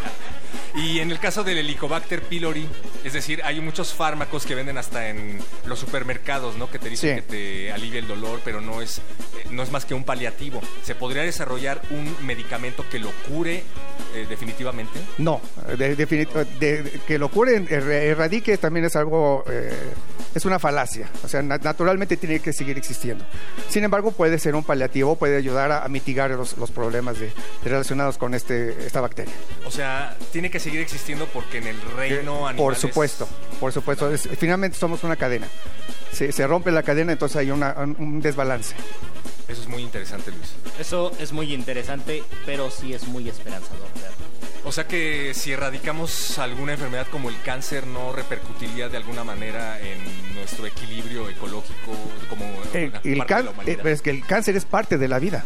O sea, finalmente eh, el, el- el- el término de una célula es apoptosis precisamente, es- se, se, eh, se- se mueren las células. O sea, el, cáncer es, un- es algo que invariablemente tiene que, que tiene que pasar en el transcurso de nuestra vida. A mayor eh, eh, edad, mayor probabilidad de tener cáncer. Y si lo erradicamos, ¿no generaríamos un, una explosión poblacional? También, o sea, yo creo que también es- sería una falacia. en un dilema porque No. quiero que se cure el cáncer, desde luego, pero, pero ya lo estoy pensando. No, no, yo creo que el cáncer va a existir siempre. En uno o en otro sentido va a existir. Lo que tenemos que hacer es tener alternativas para, para mejorar la calidad de vida de las personas que lleguen a tenerlo o evitarlo en algún momento. ¿Y cuál va a ser la labor de las siguientes generaciones enfocadas en este campo de estudio? de seguir eh, la- la- lo que nosotros estamos dejando como huella en, el- en el- en- en nuestro trabajo, en nuestra, en nuestra universidad, que estamos formando cuadros que estén dedicados específicamente a la investigación científica, relacionados con la, la obtención de nuevas moléculas. Y aquí es bien importante mencionar, eh, somos, este, afortunadamente, son de, las pocas moléculas eh, que se han sido patentadas en el país. Sí, son, son pocos casos en, en- en la historia de nuestro, de nuestro país que han sido patentadas moléculas diseñadas, probadas en, en nuestro país. Molécula azul y oro, perro muchacho. Así es. Doctor Enrique Ángeles Anguiano, cuyo trabajo tiene que ver con la química medicinal, la síntesis orgánica y el modelado molecular. Le agradecemos mucho que haya venido brevemente a compartir este amplio conocimiento con nosotros aquí en Resistencia Modulada. Muchas gracias, al contrario. Gracias Y- por la Y entrevista. larga vida a su trabajo y a su esfuerzo. Muchísimas gracias. Gracias. Saludos también a todos los alumnos del doctor Enrique Ángeles. Les dedicamos esta canción que se llama Elena y es de los Misfits, que tiene todo que ver con la química.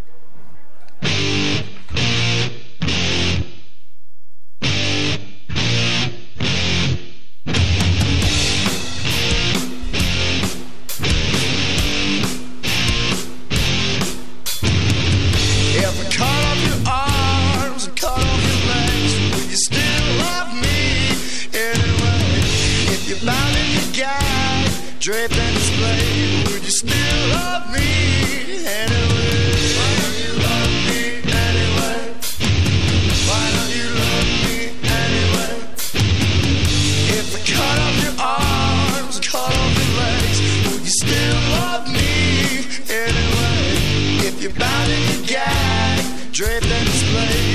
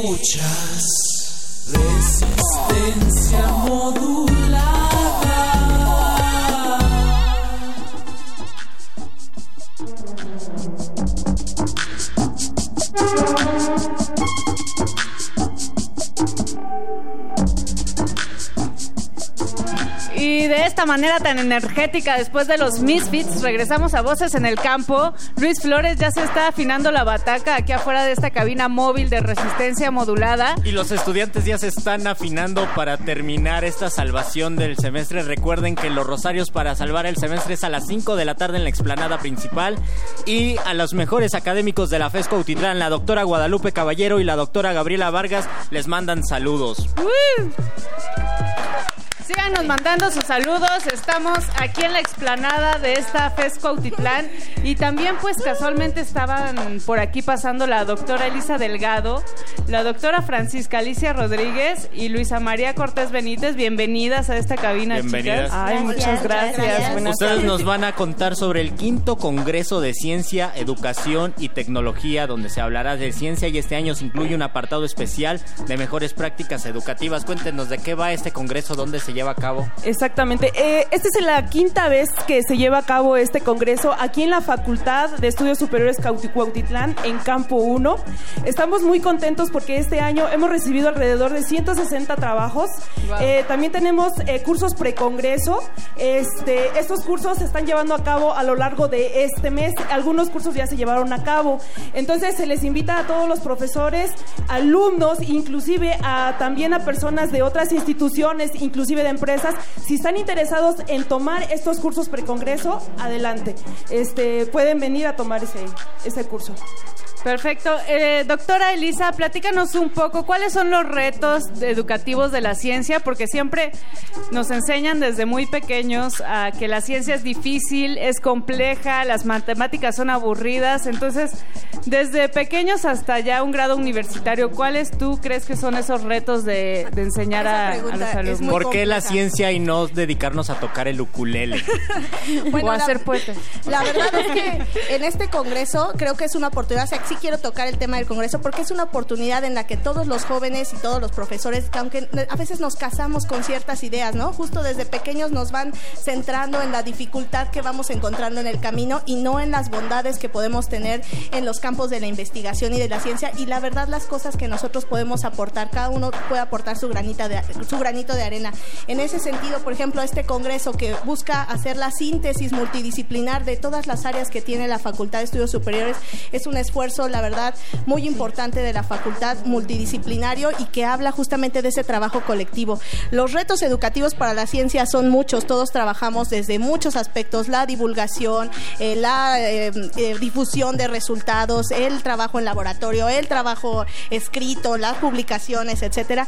Pero creo que este, este congreso, por ejemplo, suma y es una oportunidad para alumnos, para profesores, para que participen en los eventos que se tienen precongresos, en eventos culturales y también en, en la, en compartir la experiencia con profesionales que vienen con nosotros a platicarnos qué es lo que está pasando afuera, qué, es, qué, qué sucede en las aulas, pero que de eso que sucede en las aulas y en la ciencia y lo que trabajamos día a día, qué pasa cuando nos, nos empezamos a inmiscuir ya con la industria y cómo sigue trabajando, ¿no? Como en una hélice completa. Entonces, pues siempre hablar bien de este congreso, de este esfuerzo de la facultad y compartir experiencias. Aquí tenemos a una compañera Luisa, una alumna que ha tenido muchas experiencias Luisa y que María es muy bueno. Cortés, tú has estado en los congresos anteriores. Eh, pues mira, llevo ya desde que entré a la facultad empecé a trabajar, a colaborar con ellos. La verdad es que tuve una experiencia pues muy grata desde el tercer congreso que estoy este, participando. eh, me agregué como becaria acá a las filas y pues me ha tocado eh, convivir con un sinfín de, de personajes, ¿no? O sea,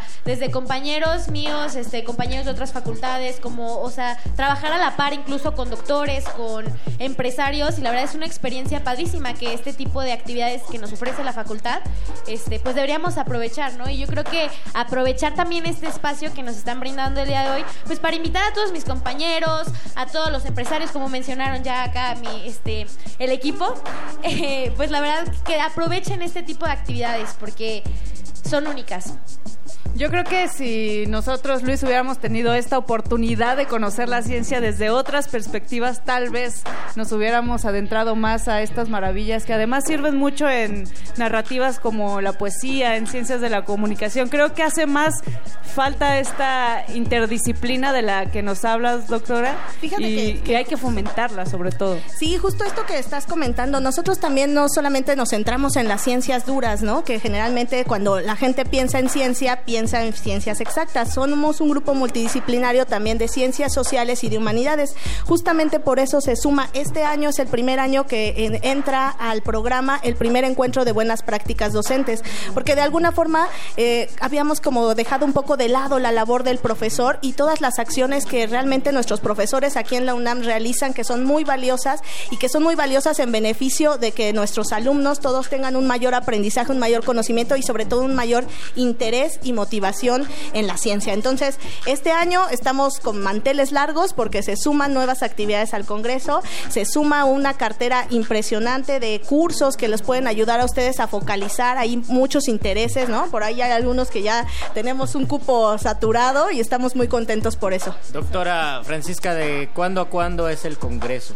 Este congreso se está llevando a cabo cada año, entonces este año eh, lo vamos a tener a partir del 17 lunes 17 de junio a las 9 de la mañana es la inauguración aquí en la unidad de seminarios, están todos cordialmente invitados y terminamos el día viernes 21 de junio, cerramos con un evento cultural, entonces este, son cinco días en los que vamos a estar presentando trabajos este, de los alumnos, ya sea en modalidad de oral o en modalidad de cartel. Vamos a tener ponencias magistrales, vamos a tener encuentro de exalumnos presentando sus, este, sus experiencias en la FES y en la industria. Vamos a tener también este, eh, trabajos magistrales de diferentes eh, instituciones. Este, entonces, este, todo esto va a ser muy enriquecedor y de- sobre todo multidisciplinario. Más que ahorita se está incorporando el primer encuentro de buenas prácticas docentes.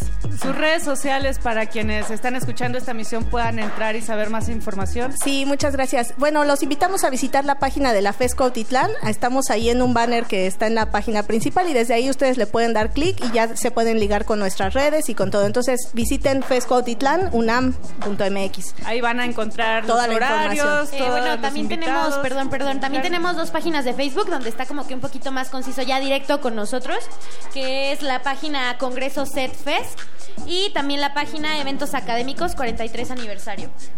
Estas son páginas de, De Face- Facebook. de De Facebook. Muy bien. Pues doctora Elisa Delgado, doctora Francisca Alicia Rodríguez y Luisa María Cortés Benítez, muchas gracias por acompañarnos en esta cabina de resistencia modulada. Son bienvenidas cuando quieran. Muchísimo regresar. éxito en el quinto congreso y que haya muchos más. Gracias. Mientras tanto, vamos a escuchar a Eros Ramazzotti, Cosa Más Linda, con Oh. especial dedicación a Gisela Cisniega. Esto es resistencia modulada. Resistencia modulada.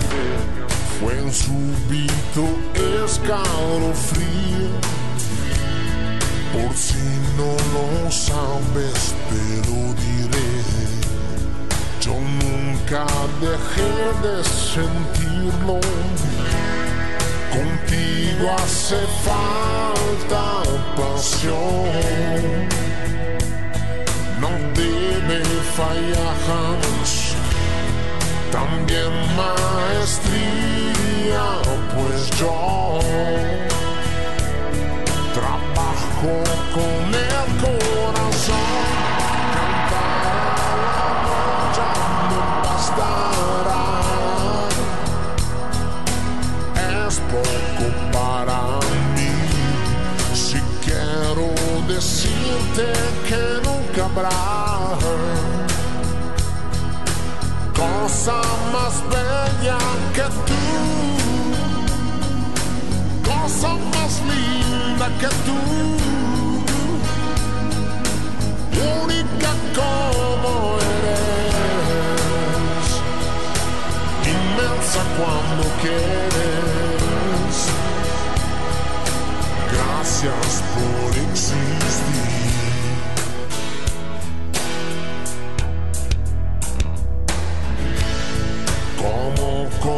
Comenzamos? Yo no lo sé. La historia que toca su fin. Que es ese misterio que no se fue. Lo llevo aquí dentro de mí. Serán los recuerdos que no no dejan pasar la edad. Serán las palabras, pues yo sabrás mi trabajo es la voz. Cantar con amor ya no bastará. Es poco para mí. Si quiero decirte que nunca habrá cosa más bella que tú, cosa más linda que tú, única como eres, inmensa cuando quieres. Gracias por existir.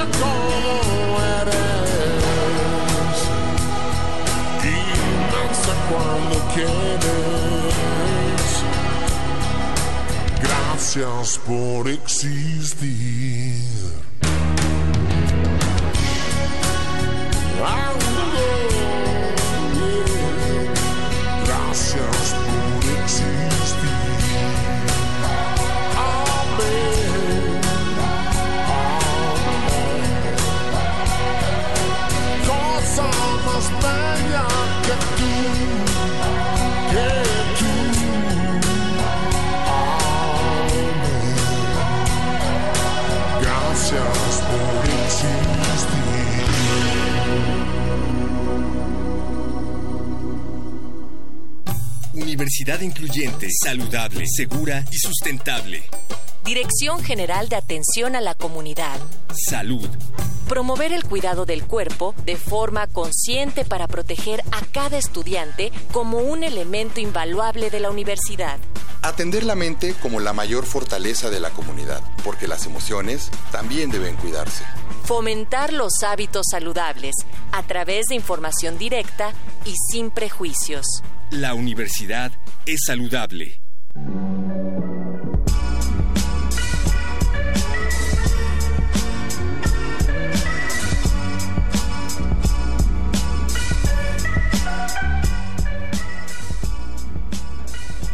La producción de Radio UNAM nos pide que hagamos un anuncio oficial. El anuncio es que el público de la FESCO Autitlán acaba de superar al público de la ENEO. Así que se han vuelto el mejor público de todo nuestro recorrido Voces en el Campus. Es oficial, se ha anunciado. Porque además tenemos un chorro de, sanu- de saludos, Vania Nuche. Dice, un saludo a la pandilla de Ingeniería de Alimentos de la Generación 43, al igual a la mejor novia del mundo, Fernanda Murcia, de FES Zaragoza. Ah. Y más cursis, mira, piden la canción Motivos de Luis Miguel. Desde el rancho de la FES Cuautitlán hasta FES Zaragoza, siempre te amaré. Ah. Ah. Un saludo a los Power Rangers de Ingeniería en Alimentos de la 43. Arriba los monstruos, dicen. Un saludo a mi crush de alimentos de la 43. Se llama Lorena Sánchez. Díganle que me encanta. Ok, Lorena Sánchez le encantas a alguien, no sabemos a quién, pero le encantas a alguien. Dicen, no, pues anímate, dile. Dile tú, nosotros que. Un saludo, un saludo a mis amigos Mauricio, Kevin, Carlos, Jimena, Marcos, Alejandro, Vanessa y Brenda de la generación 43 de Alimentos FES Cuautitlán. Saludos a los alumnos del grupo 2801 de enfermedades infecciosas, uno de veterinaria. Wow. Así que nos toca ahorita. ¿Qué te toca? Pues enfermedades infecciosas. Y que nos dicen que hay dos aparte. Un gran saludo y apoyo a los compañeros y hermanos de la generación 43 de químicos que se graduarán próximamente. Nos vemos en la quema de batas. ¡Yeah! De Sebastián, también conocido como Filoy. Saludos a mis hijas, a Viridiana y Adriana Montiel, orgullosamente Pumas, y a María, no, María Magdalena desde Venezuela a la UNAM, doctor Francisco Montiel. Saludos. Y saludos de la coordinadora para todos los alumnos de Ingeniería Química. Y eso, vean, copienlo, o sea, fue la, es la única que, eh, coordinadora que mandó saludos, eh, Oigan, pero además son el mejor público porque nos trajeron queso. No, déjate, exacto, la mejor recepción. Tenemos cacao, nos trajeron pozol, nos trajeron quesos que aparte son hechos aquí. Eh, no van a hablar al respecto de eso, pero ya nos estaban informando a, propósito de ello. El profesor Oscar Alfonso Orduño Galindo, bienvenido, profesor. Ahí, eh, eh, licenciado en Derecho, Juan Carlos Torres Peña. Bienvenido, ¿qué tal? Gracias. No, gracias a, ustedes que nos estaban hablando al respecto de esto, pero más bien no, no vienen a hablar de quesos, no es, no es la especialidad en esta cabina. Ustedes van a hablarnos acerca de, de las eh, actividades deportivas dentro de Fesco Utitlán, que ya nos habían comentado un par de cosas. la, la, cantidad de, de equipos y de deportes que se practican aquí y que muchos de ellos ya han regresado de competencia algunos con medallas, otros con honor, como siempre, pero pues que se practican, ¿no? Adelante, profesor. Así es. Bueno, eh, somos de la Secretaría de Atención a la Comunidad. Dentro de la Secretaría de Atención a la Comunidad se encuentra adscrito el Departamento de Actividades Deportivas, así como los departamentos de atención a la comunidad, tanto en campo 1 como en campo 4. Eh, tenemos también el Departamento de Orientación, Ajá. Este, el Departamento de Servicios de Salud, ¿sí?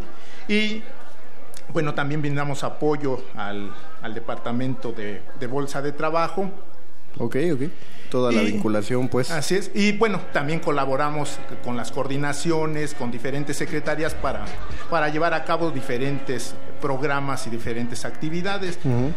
Tenemos eh, o participamos en el famoso eh, programa PERAG de Adopta un Amigo.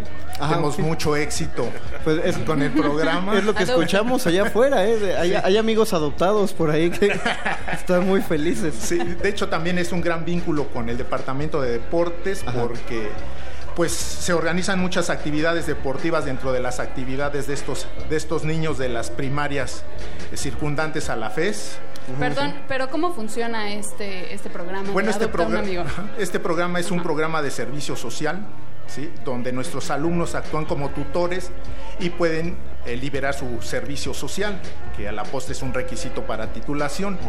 Ellos eh, asesoran eh, a un niño durante casi un año, niños de primaria, eh, todas las primarias cercanas a, los campus, ¿sí? participan en actividades de tutoría, diferentes actividades, visitan pues el rancho que tenemos, los diferentes talleres que se dan ahí, los laboratorios, este, bueno, conocen toda la FES, toda la FES y se van haciendo un espíritu universitario. De hecho, ya tenemos por ahí algunos de nuestros primeros niños de Pera que ya son alumnos en licenciatura, ¿no? o sea, que, empezaron como amigos adoptados y que ya ingresaron aquí a FESCO. Así es, ya vamos a la novena generación. Estamos por terminar y cerrar ese, ese ciclo. Es una gran historia. Así es, digo, son muchas, muchas cosas, muchas experiencias que se tienen. Eh, ahí agradezco mucho a la licenciada Gabriela Juárez, que se incorporó con nosotros hace como 10 años, precisamente por este proyecto, y ahora es la titular del Departamento de Atención a la Comunidad aquí en Campo 1. Y bueno, eh, te digo, gran vinculación con, con el deporte. Sabemos que que la base del deporte pre- precisamente es eso, los niños. Sí, claro. Si lo inculcamos Claro. desde niños, vamos a tener grandes resultados con los adultos.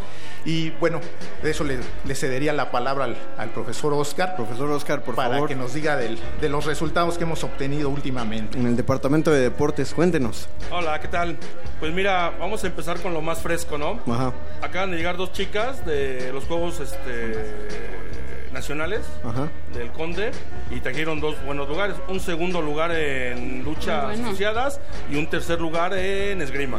Ok. Entonces, excelente el resultado para la FESCO Autitlán, ¿no? Entonces también hay, De esgri- Yucatán. hay esgrima en la FESCO Autitlán. Tenemos un enlace, ten- no, no lo damos como tal, pero tenemos un acuerdo con CEU. Ah, ok. Y en CEU Ya. le dan chance de practicar a esta niña, Ujú. que ya, ya viene trabajando hace tiempo, ¿no? Y excelente resultado. El día, el día jueves, desgraciadamente, jugamos la final de fútbol americano de Juegos Universitarios contra Catlán y perdimos en el último minuto por una Uh. anotación así como que, pero, pero excelente. Pero suena, suena muy emocionante, aparte de... No, es que el, el juego estuvo 0-0 todo el tiempo. 0-0, Ah, ok. 0-0, 0-0, 0. El último un error y nos acabó. La ¿no? anotación maldita. Pero fue algo, algo, algo padrísimo. Y el deporte en la FESCO Autitlán ha crecido los últimos años. Los últimos tres años hemos estado en, el podio ganador, hemos estado en los primeros cinco lugares de las 20, 20 facultades, más las nueve este, incorporadas. Sí. Entonces es un buen lugar, estar en las cinco primeros está perfecto para nosotros. ¿no? Contamos hoy en día con 24 disciplinas deportivas impartidas aquí en la FESCO Autitlán. Entonces el programa está dividido para que seas deporte competitivo, deporte recreativo, deporte formativo, lo que tú quieras hacer, pero haz deporte. Pero ¿no? que hagas deporte. Correcto. ¿Y cuáles son los deportes más eh, con mayor demanda, digamos? ¿Cuáles son los que los chavos persiguen más? Los que se- Fútbol. se atasca. ¿Pero Fútbol. fútbol, fútbol o...? No, fútbol asociación es de lo más este más pedido por la comunidad. De hecho, tenemos inscritos a, set- a 750 alumnos en el programa de fútbol y es un programa muy exitoso. Lleva cuatro años consecutivos jugando la final de Juegos Universitarios. Dos triunfos, dos derrotas, ¿no? En la final de Juegos Universitarios. Es un programa muy exitoso el fútbol. ¿Y tiene liga varonil y femenil? Tenemos rama femenil y varonil, obviamente, sí. Y este y el otro deporte muy socorrido también es este el, el CrossFit, el básquetbol CrossFit. y El este fútbol rápido. el fútbol Fútbol rápido, rápido. y el box es este hace un año se incorporó aquí a la Pesca Autónoma, aquí en Campo 1 el box y con muy buenos resultados. Este primer año ya fue un chico a la Universidad Nacional y este no logró medalla, pero quedó entre los primeros ocho rankeados a nivel nacional. Y es el primer año, ¿no? Primer año, exacto. Entonces sí es un logro. Mundo. Exacto. Prepárate, mundo. Ahí les va la FESCO Autitlán. Así es. Y también tenemos un programa que se llama Vinculación Social. Tenemos un curso de verano. Este va a ser el, a mi cargo ya el sexto año que lo organizamos y hay una comunidad como de 150 niños. Es algo muy padre porque el curso de verano no es algo recreativo, pérdida del tiempo. Le dimos un giro a nosotros diferente, ¿no? Haz, haz deporte, una manualidad. Este, hicimos vínculo con las coordinaciones de MBZ, agrícola, ingeniería y los chicos van así hacen proyectos con ellos. Entonces, es algo muy padre para nuestros alumnos de- del curso de verano que iniciamos el 24 de julio, al 10 de agosto damos término con él y cada vez hemos crecido más y más. Ok. Bueno, algo aquí importante recalcar en el curso eh, que manifiesta el, el profesor Oscar es que ya llevamos 20 años trabajando el, el curso de verano, ¿sí? Eh, con gran éxito. De hecho, ya es, ya es algo clásico en Cuautitlán Izcalli. Ya las personas están atentas a la publicación de la convocatoria para participar porque saben que se la van a pasar muy bien. ¿no? Y ya durar 20 años con un curso no es, no es nada fácil. No, no, no. Y además, menos con tanta competencia que hay por aquí. Tenemos cursos en muchas escuelas, en los municipios, en- no, infinidad de cursos, pero seguimos, seguimos con una participación muy importante. ¿Ustedes han notado eh, un cambio en, en, digamos, eh, a lo largo de todos los años que han, que han llevado esto, un- un- una mejora en el desempeño académico de los alumnos que practican algún deporte? Fíjate que es, desta- es destacar importa- de importancia esto que te voy a comentar. Hay chicos con excelente promedio que son excelentes deportistas, ¿no? Tenemos el caso de la chica de esgrima, que es muy buen estudiante y ya está compitiendo a nivel nacional, ¿no? Es algo muy padre. Así como también hay becas deportivas que se les dan a los chicos este, universitarios, pero deben tener un promedio como tal. Y cuando yo recibo los papeles, veo chicos con promedio de 9.3, 9.2, 9, bueno. y son deportistas. ¿no? Ujú. no hay pretexto de que o haces deporte o estudias. Creo que es algo integral hoy en día, ¿no? De acuerdo, sí. ¿Dónde podemos encontrar más información eh, para acercarnos a toda esta oferta deportiva que tiene la FES Cuautitlán? Tenemos la página de Facebook, que es este Deportes Fest Cuautitlán. Deportes, Deportes Fest Cuautitlán. es nuestra página de Facebook y también te contemos con la página de Facebook de Curso Verano Fest Cuautitlán. Ahí está toda la información, videos, resultados, convocatorias y todas las disciplinas que impartimos. Excelente, pues, no hay Pues- pretexto para que no hagan deporte. Exactamente, dentro, dentro y fuera de, la, co- de Exacto. Cuautitlán, para que hagan deporte, hijos de Feus Cuautitlán, estamos muy fuertes. Agradecemos al licenciado en Derecho y médico vete- veterinario zootecnista Carlos Torres Peña y al profesor Óscar Alfonso Orduño Galindo por haber estado Yáñez. esta... Ah. Oscar Alfonso Núñez Yáñez. Ah, ok, gracias, gracias, gracias. Ahorita, ahorita movemos, ahorita movemos eso. cambiaron a la mamá. Pero es bueno, es bueno ese, eh, esa aclaración. Muchas gracias por haber estado aquí con nosotros esta tarde. Y nosotros vamos a. Ya se está acercando el grupo musical, como Eso pueden que escuchar. es el soundcheck. Eso que están escuchando es el soundcheck que está ocurriendo en este momento. Mientras tanto, vamos a escuchar Sing It Back de Moloco. Esto es Voces en el Campus de Resistencia Modulada. Universidad incluyente, saludable, segura y sustentable. Dirección General de Atención a la Comunidad. Sustentabilidad. La investigación es teórica y práctica. Ponemos el conocimiento al servicio de lo más importante, el planeta. Cada botella puede reciclarse, cada litro de agua puede tratarse. Fomentamos opciones de movilidad sustentable y el ahorro de energía. Promovemos acciones para reducir nuestro impacto sobre el planeta y ofrecer alternativas para nuestro país. La universidad es sustentable.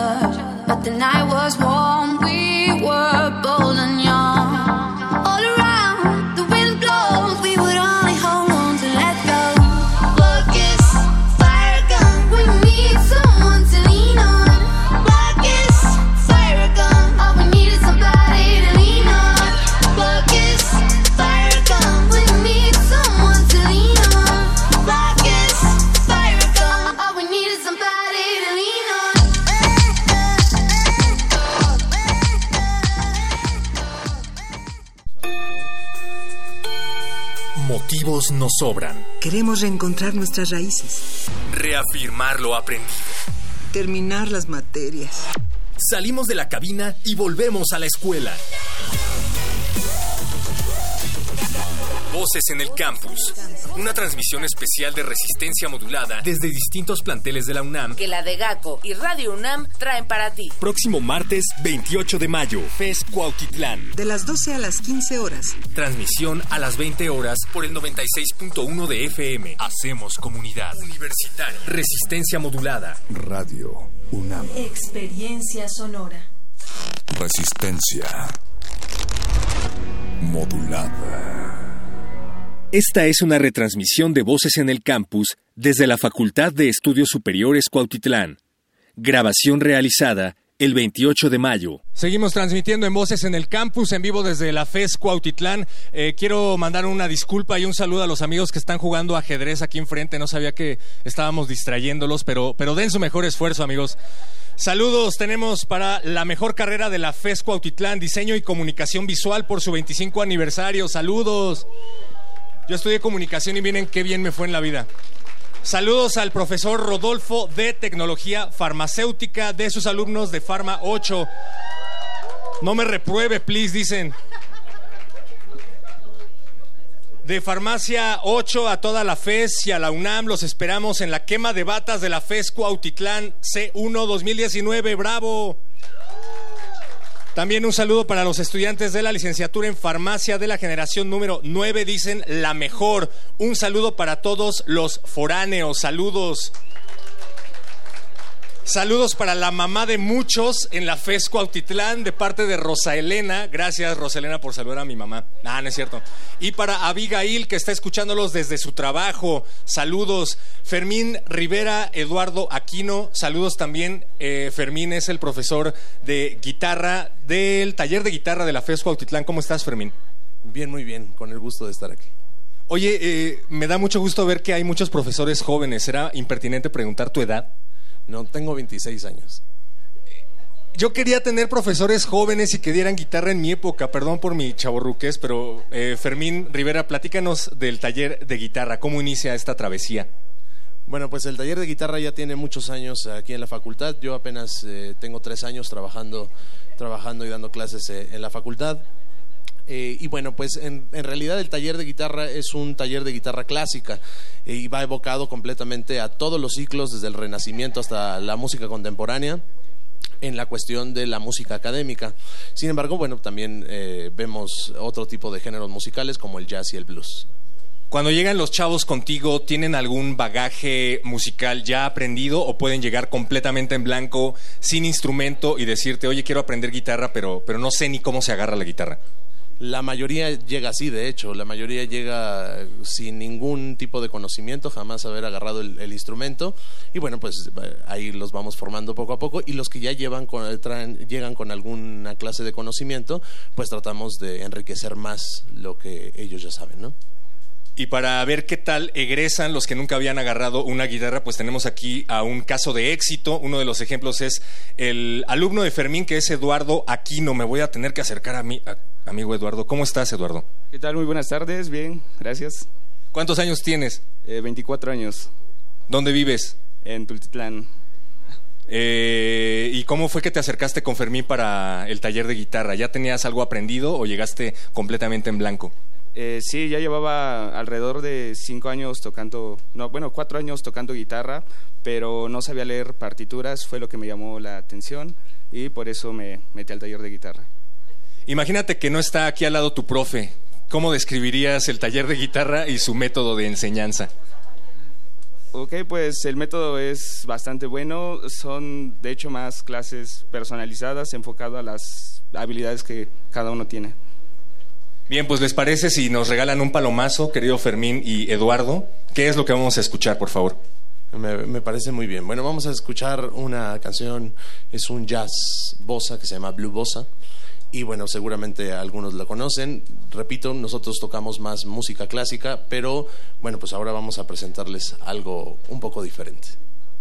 Gracias. Esto es Fermín Rivera y Eduardo Aquino del taller de guitarra de la FESCO Autitlán. Un aplauso, por favor.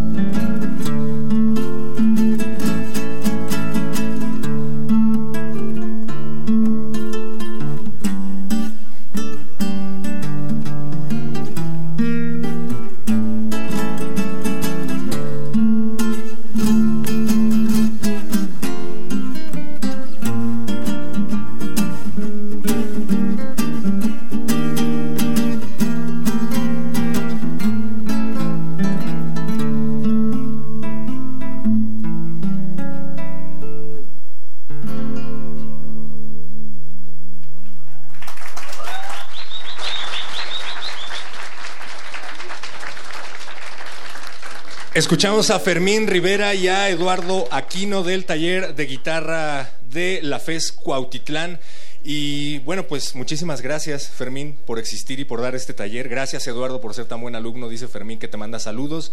Y pues ya para terminar, ¿qué le dirías a todos los chavos que no se han atrevido a acercarse a este taller porque alguien les dijo en algún momento de la vida que la música no los iba a llegar a llevar a ningún lado? Pues que siempre es bueno complementar la formación, aunque no sea, aunque tengan otras carreras, eh, diferentes al arte, siempre es bueno eh, complementar esa formación integral para una persona porque siempre te hace mejor. Excelente. ¿Y por acá, Eduardo? Pues que se animen, la verdad está muy, muy, muy padre y pues a darle. ¿Recomiendas a Fermín? Sí. ¿Recomiendas a Eduardo Fermín? Ah, pero por supuesto que sí. Muchas gracias a los dos. Nosotros seguimos aquí en Voces en el Campus de Resistencia Modulada. ¿Les gusta el punk? Sí, claro que sí. A ver acá. Sí. Vamos a escuchar al pan blanco y les dedicamos esta pieza, esta pieza clásica del pan blanco aquí, en Resistencia Modulada. Escucha, escuchas, Resistencia Modulada.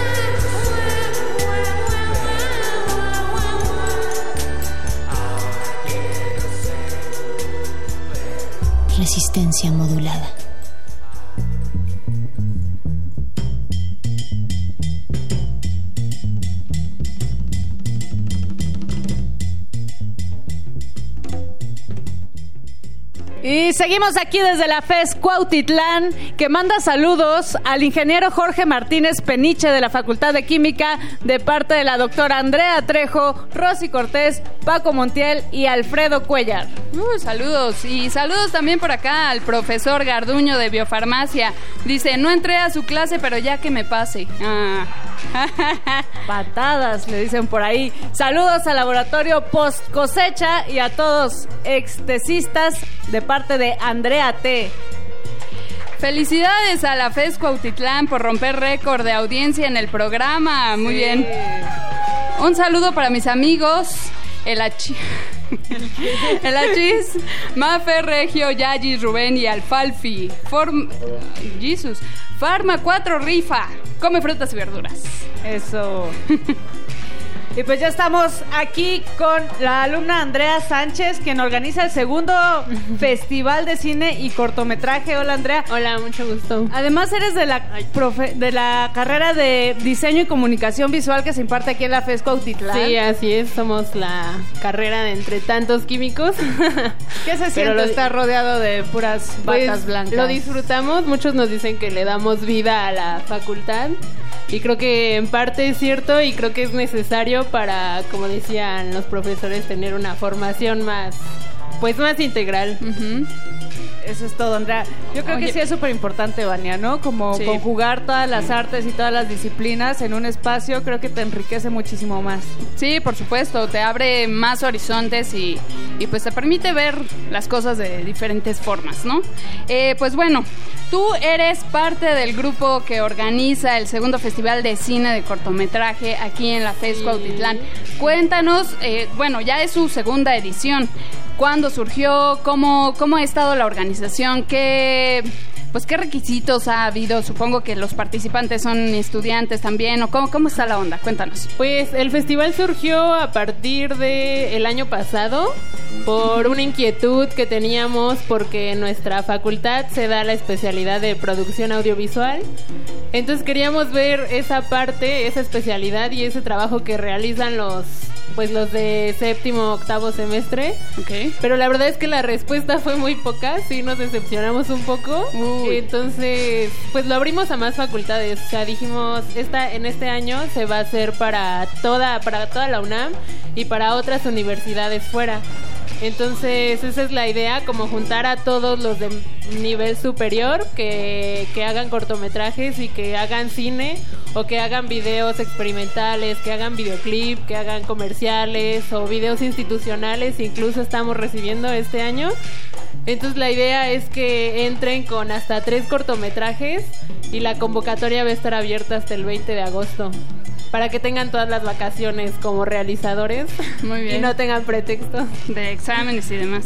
En las ediciones que han pasado, Andrea, ¿qué tipo de temáticas han abordado los trabajos, cortometrajes y videoclips también que les han llegado? Eh, pues el año pasado entraron con temática libre, o sea, es una temática libre, pues nos entraron cortometrajes de desde violencia de género, desde drogas, este también nos entraron cortometrajes como de emociones, como del amor y todos estos y también videoclips muy cortitos que son como pastiches a videoclips ya más grandes. Entonces la temática sigue siendo libre y pueden entrar cortometrajes y documentales también, experimentales, eh, pues de todo tipo. Todo, toda producción audiovisual es bienvenida, con hasta una duración máxima de 15 minutos. ¿Y cuáles tienen premios o cómo? Sí, qué- ¿Cuáles la- son los incentivos a- además de abonar al arte? ¿Qué, qué otros La vez incentivos pasada eh, se manejaron varios premios. Eh, tuvimos patrocinadores de parte de una escuela de cine que nos patrocinó un curso de fotografía especializada y uno de dirección. Y pues, eh, por ejemplo, eso fue para dirección y mejor fotografía. Para mejor actor y mejor actriz se dieron calzado de autor, que lo realiza una marca especializada, bueno, que se dedica a eso. Y pues eran calzados personalizados, ¿no? Que tú, que como el, el cliente los pidiera. Y los demás premios bueno. fueron por parte de algunos profesores y por parte de un... Tuvimos la suerte de contactarnos con un realizador del Festival de Cine de Hidalgo y él Bien. nos dio el pase directo para participar en competencia oficial de su festival, que ya es un Excelente. festival más grande. Y vamos a tener otra vez el apoyo de este, se llama Ricardo Montoya, que es el realizador del festival de allá. Y vamos a tener otra vez el apoyo por el, el mejor corto documental o ficción, se va directamente a, a competir oficialmente allá. Se fue Pase dorado. Fuerte. Sí. Sin duda, Andrea, todos estos logros no se hubieran alcanzado si no fuera por la gran imaginación que existe en esta FES Cuautitlán. Así es que, por favor, queremos que nos digas si la FES Cuautitlán tuviera películas que identificaran a los siguientes actores, ¿cómo se llamarían las películas? ¿Cómo llamarías una película que protagonizarían los maestros de la FES? Mm, se me ocurre, no sé, un título como. como di- diversidad. No, no. Los no sé. diversos. Los diversos. como tipo grupo alterno. Grupo. Creo que pues tenemos muchos, eh, como nos enfocamos como en muchas ramas, entonces creo que ese sería como el tema principal, porque también pues los de diseño participamos en, en proyectos de, de química, de Campo 4, por ejemplo, la revista, ¿cómo se llama? Eh, Paciencia para Todos. Este, no sé, creo que es muy diverso esa parte, creo que nos distingue de pues de nuestra carrera. Los diversos. Está bueno. Está este, enigmático también. ¿Cómo se llamaría una película, Andrea, que defina el título de la comida de la FES Cuautitlán? No la sé. comida de la FES Cuautitlán. Sería como la creo que creo que no hay tan buena comida aquí. ¿Cómo? Si hacen quesos. Eh, Yo que vengo de CCH Naucalpan, creo que allá es la mejor comida que hay en las afueras de la institución. En CEU hay, por ejemplo, un pasillo de las amibas que es mundialmente conocido. Aquí, ¿cómo le pondrías a, ese, a esa comida que, a la gastronomía de la FES Cuautitlán? Mmm, qué difícil pregunta. no lo sé, la verdad es que no se me ocurre. Pasamos a la siguiente categoría. Entonces, A ver, tenemos, bien, Vania. tenemos otra, otra mejor. A ver, los alumnos de la FES. De toda la FES. De la, sí, o bueno, de la UNAM si quieres. Tú que vienes de CCH que- Naucalpan. Yo creo que nos llamaríamos... No, pero es que ese título ya está muy sonado. No importa, a ver, dinos, ¿cuál, cuál es tu propuesta? Podría ser como... Los olvidados más talentosos. Mira, Porque la verdad acá. es que esta fe sí yo la veo a veces muy olvidada por todas las demás facultades y por todos los SHs, por todo lo que tú quieras que sea de la UNAM. Las FES Cuautitlán son como las olvidadas, pero la verdad es que yo he visto que hay muchísimo talento que se puede sacar a pues afuera, allá afuera. A ver, róbate el título de una película que ya exista y nada más le agregas eh, Los baños de la FES, por ejemplo. Pero ese para qué se enfocaría? Es una película, pero róbate el, el título de una película que ya hayan hecho y nada más le agregas, le cambias una palabra y le pones los baños de la FES o los baños en la FES o como te guste. Pues yo yo pensaría en esa de los olvidados. Los Ok, es una película muy reconocida. Los olvidados baños de la Pues muchas gracias, Andrea Sánchez. Eh, ¿Dónde podemos tener más información acerca del segundo Festival de Cine de Cortometrajes? Eh, la convocatoria ya está en el portal de, de FESCO Titlán y aquí traigo unas convocatorias por si alguien quiere pues ver las bases completas. Eh, me puede como se puede acercar a mí y yo le puedo dar una convocatoria para que la cheque. Si no en nuestras redes sociales igual estamos como FES Film Fest, que es como se abrevia el festival. Fest Y ahí- Film Fest. Fest Film Fest. Casi un trabalenguas, pero ahí nos encuentran. Lo vamos a, lo vamos a compartir en nuestras redes sociales. Síganos como arroba R modulada en Facebook. También estamos como Resistencia Modulada. Ahí vamos a compartir toda la información, todos, todas las redes sociales que hemos estado dando aquí. Así que acérquense también a nuestras redes sociales. Y nos vamos. Gracias, Andrea Sánchez. Muchas gracias. Gracias. Nos vamos con música, Moni. Así es, vámonos con una canción. Mientras tanto, ya están afinando el grupo alterno, que son alumnos también de comunicación y diseño. Así es que vamos a una rolita y regresamos. Esto es Resistencia Modulada desde la FES Cuautitlán. Voces en el campus. Resistencia modulada. Modulada. Resistencia modulada. En España manda Franco y Valleja a los gitanos y en el aceite de oliva mandan los americanos. Este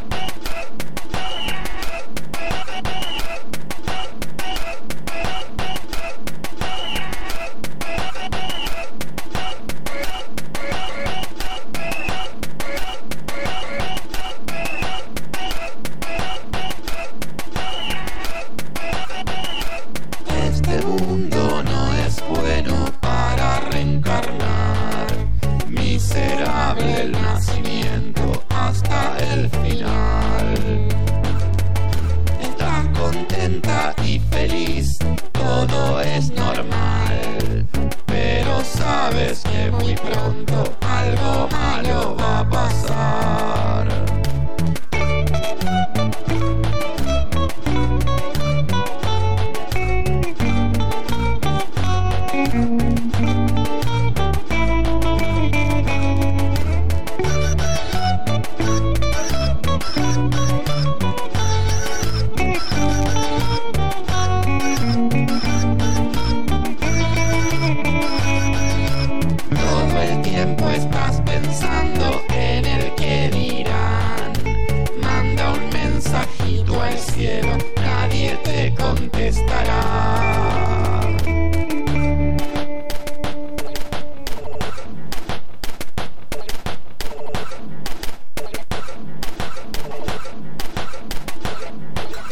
Hay que dejarse de juegos. Hay que quemar el parlamento.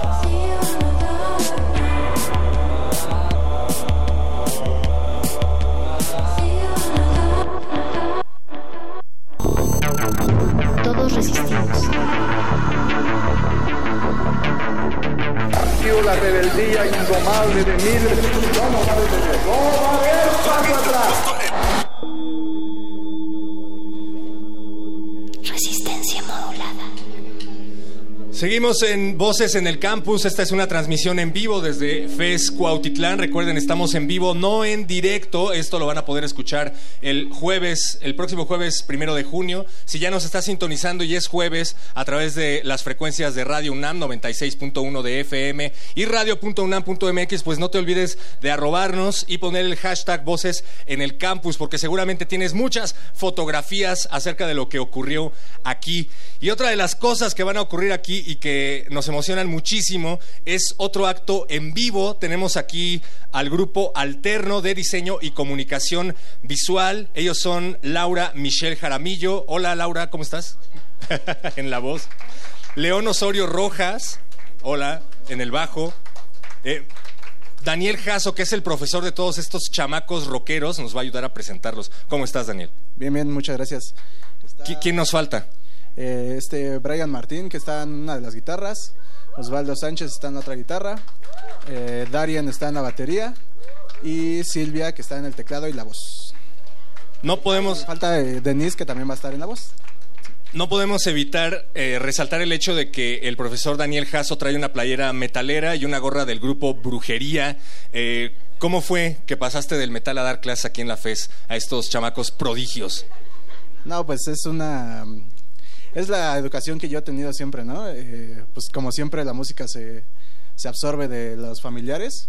Y en este caso, pues también la el gusto y la vocación por este tipo de, de artes, ¿no? Siento que el diseño de comunicación visual eh, va muy de la mano también con la música y por eso la iniciativa de formar una banda junto con otro profesor que eh, no pudo asistir, pero fue la iniciativa de que pues, sabemos que muchos de los chavos eh, tocan in- instrumentos, cantan, entonces eh, es una manera de integrar más primero primeramente a la carrera y claro entretener a los que nos contraten dentro de la escuela. Oye, ¿y si no escuchan a brujería o heavy metal, ¿los repruebas o les bajas puntos? Así es, cinco. Ahí tabla. No puedo evitar ver esta guitarra que está hermosa. Eh, a ver, hermano, acércate, por favor. Descríbenos tu guitarra. Según yo, es una DIN eh, con alitas y las DIN con alitas están patentadas por Dave Mustaine. ¿Estoy en lo correcto? Pues de hecho todas las DIN tienen las alitas, bueno, esa es la marca, pero esta es una ZX, eh, es forma Explorer de la clásica de Gibson y pues eh, realmente es una guitarra de gama media, gama baja, entonces pues tiene pastillas, las que venían con el con la guitarra de, de fábrica, así que no sé cuáles sean y pues no le he hecho mucho, solo le cambié los clavijeros y por- porque desafinaba y pues es, es negra no sé qué más tiene tiene 22 trastes Tiene cuerdas. eh, te ves muy rudo. Te ves muy rudo con ella. Haz cara de rudo, por favor. Bien, bueno, ahorita te vamos a escuchar. Daniel, ¿qué vamos a escuchar? Vamos a, escuchar eh, Under Pressure de Queen, ahorita que está de moda, y Breaking the Law de Judas Priest. Bien, pues este es el grupo alterno de diseño y comunicación visual aquí en Resistencia Modulada.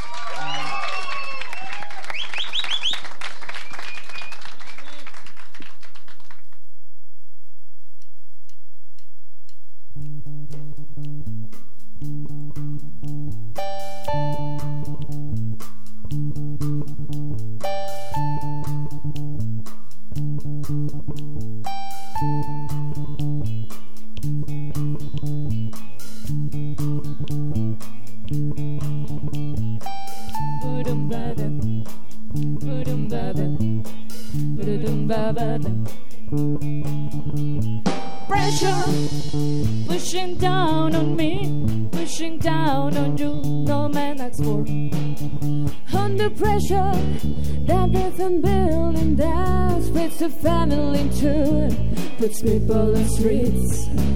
Ba-ba-ba, ba-ba-ba, did-it-up, did-it-up. That's okay. It's the terror of knowing what this world is about. Watching some good friends screaming, Let me out! Tomorrow, it's higher. Pressure people, people,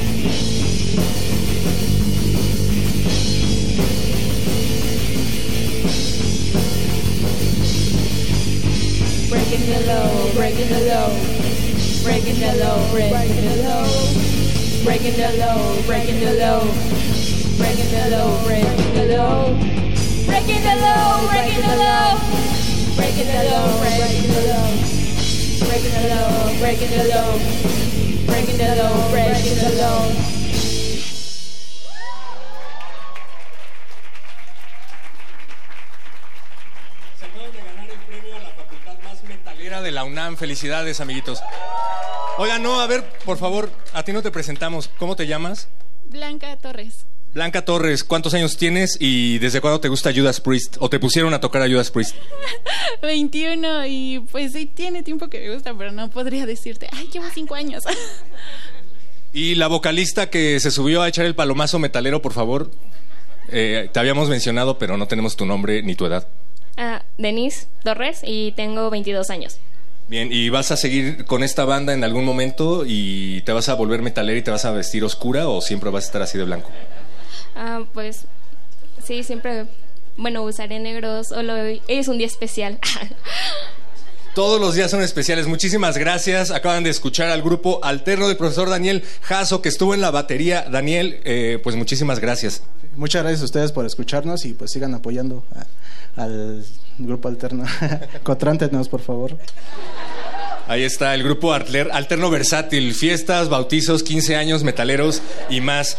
Seguimos en esta emisión especial de Voces en el Campus. Tenemos saludos, felicidades a la FES Cuautitlán por romper récord de audiencia en el programa. Sí, porque están más ruidosos que en la Eneo. Un saludo para mis amigos el Hashish, Maffer, Regio, Yagis, Rubén y Alfalfi. Farma. Farma que rifa, creo que ya lo habíamos leído, ¿verdad? Un saludo al profesor Garduño de Biofarmacia. No entré a su clase, pero que ya me pase. Saludos a todos los que nos están mandando saludos. Acérquense, todavía hay chance de que nos eh, manden un mensaje y dediquen, dediquen una canción. Eh, yo había dicho que esta transmisión la van a poder escuchar el próximo jueves, primero de junio, y nadie me dijo nada. Debo haber parecido un idiota, pero el jueves no es primero de junio. Sin embargo, sí lo van a poder escuchar el próximo jueves. Y recuerden, estamos en Facebook como Resistencia Modulada, Twitter arroba R Modulada, Instagram arroba R Modulada para que nos taguen en todas sus fotos. Y ya que decía el profe que le gusta el punk, esto es una de las primeras rolas punk, o eso cuenta la leyenda. Los Psychos con demolición. Escucha, escuchas.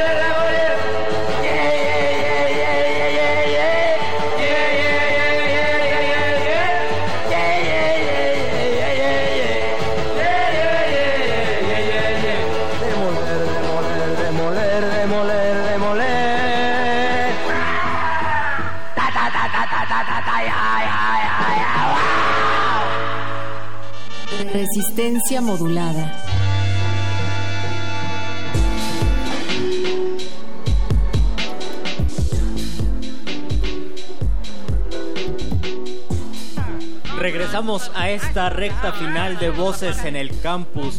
Eh, Desde la FESCO Autitlán todavía tenemos público y todavía tenemos vibra y los estudiantes todavía tienen ganas de salvar el semestre. Están a tiempo, échenle todas las ganas del mundo. Perro muchacho. Tenemos más saludos, Luis Flores, Melissa Sánchez, Osvaldo Olvera, triunfando en ingeniería química. Me parece que se automandaron saludos. Pues saludos.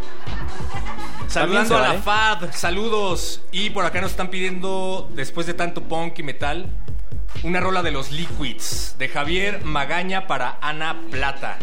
La canción es Desde qué. Ahí se lo mandamos a producción para que eh, nos hagan el favor de poner a los Liquids con Desde qué. Y ya tenemos invitados, Luis. Así es, ya tenemos a nuestros invitados aquí en la cabina de Voces en el Campus. Tenemos a la maestra en Historia Magdalena San- Kopka Santana y al licenciado en Periodismo Alejandro Emanuel Subersa Luque. Bienvenidos, maestra, licenciado. Muchas Queremos- gracias, un gusto estar aquí. Queremos disculparnos por, nuestra, por nuestro desorden gramatical y decirles que tenemos al mejor decimero y poeta de resistencia modulada. Y de todas maneras no puedo pronunciar el apellido a la primera, pero a la segunda ya salió. Ellos nos van a hablar sobre el arte en la educación integral universitaria, es decir, no solamente enfocarnos a un área, sino abrirnos porque es universidad y tenemos que ser universales. ¿Qué significa esto?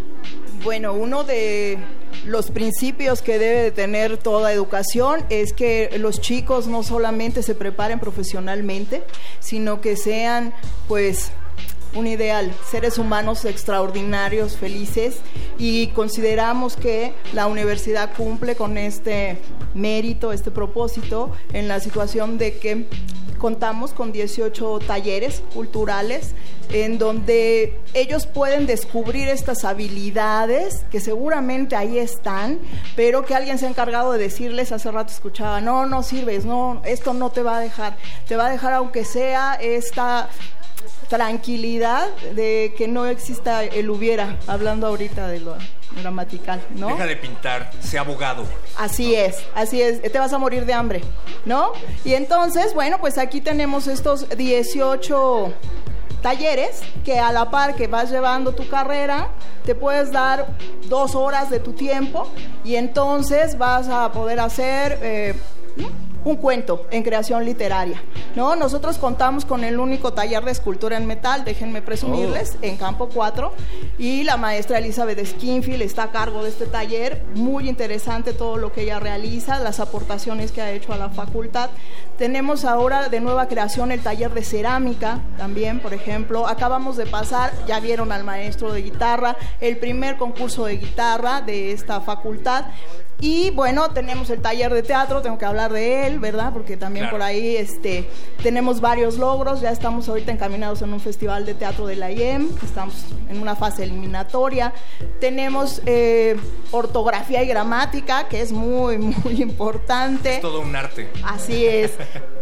Piano, piano, que es de los más ocurridos. Y esto ayuda a los chicos también a conformar este mm, proceso ¿no? de profesionalización.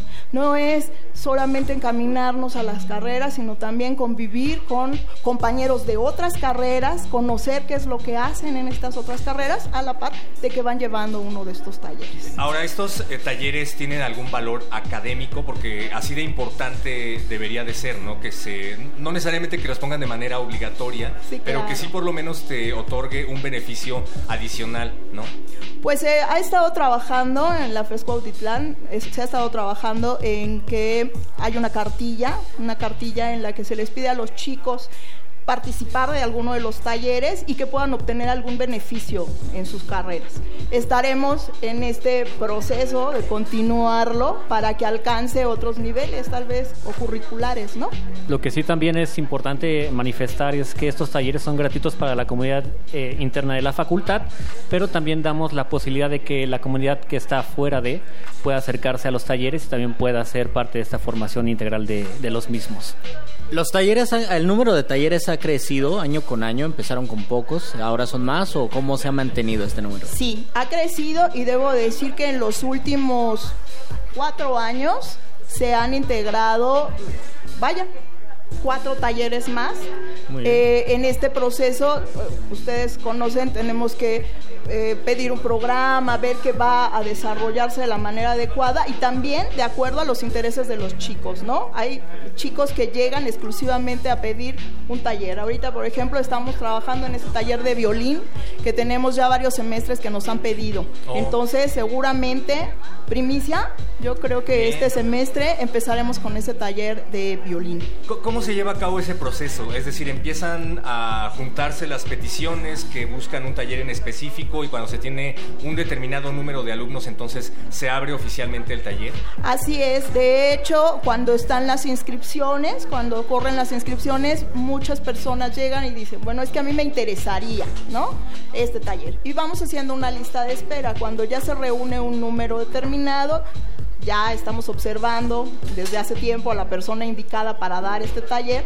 Jóvenes, muy jóvenes, que a veces llegan a ofrecer también un concierto y estamos ubicando a las personas que puedan ser idóneas para darlo. Entonces, a partir de ese momento se selecciona, se pide un programa de trabajo y bueno, se pasan otros trámites, ¿no? A consejo técnico y demás, pero bueno, se, se, se da el, el taller. Y, y a la hora de elegir a los talleristas, ¿cómo le hacen? Porque Luis Flores se muere por dar un taller de... Me muero por dar un taller de poesía. Por favor, Luis, mándanos tu currículum. Ah, perfecto. Por favor, con foto, perfil, cuerpo entero y como no, este, eh, vaya. eh, Playera de, de, de fuerte.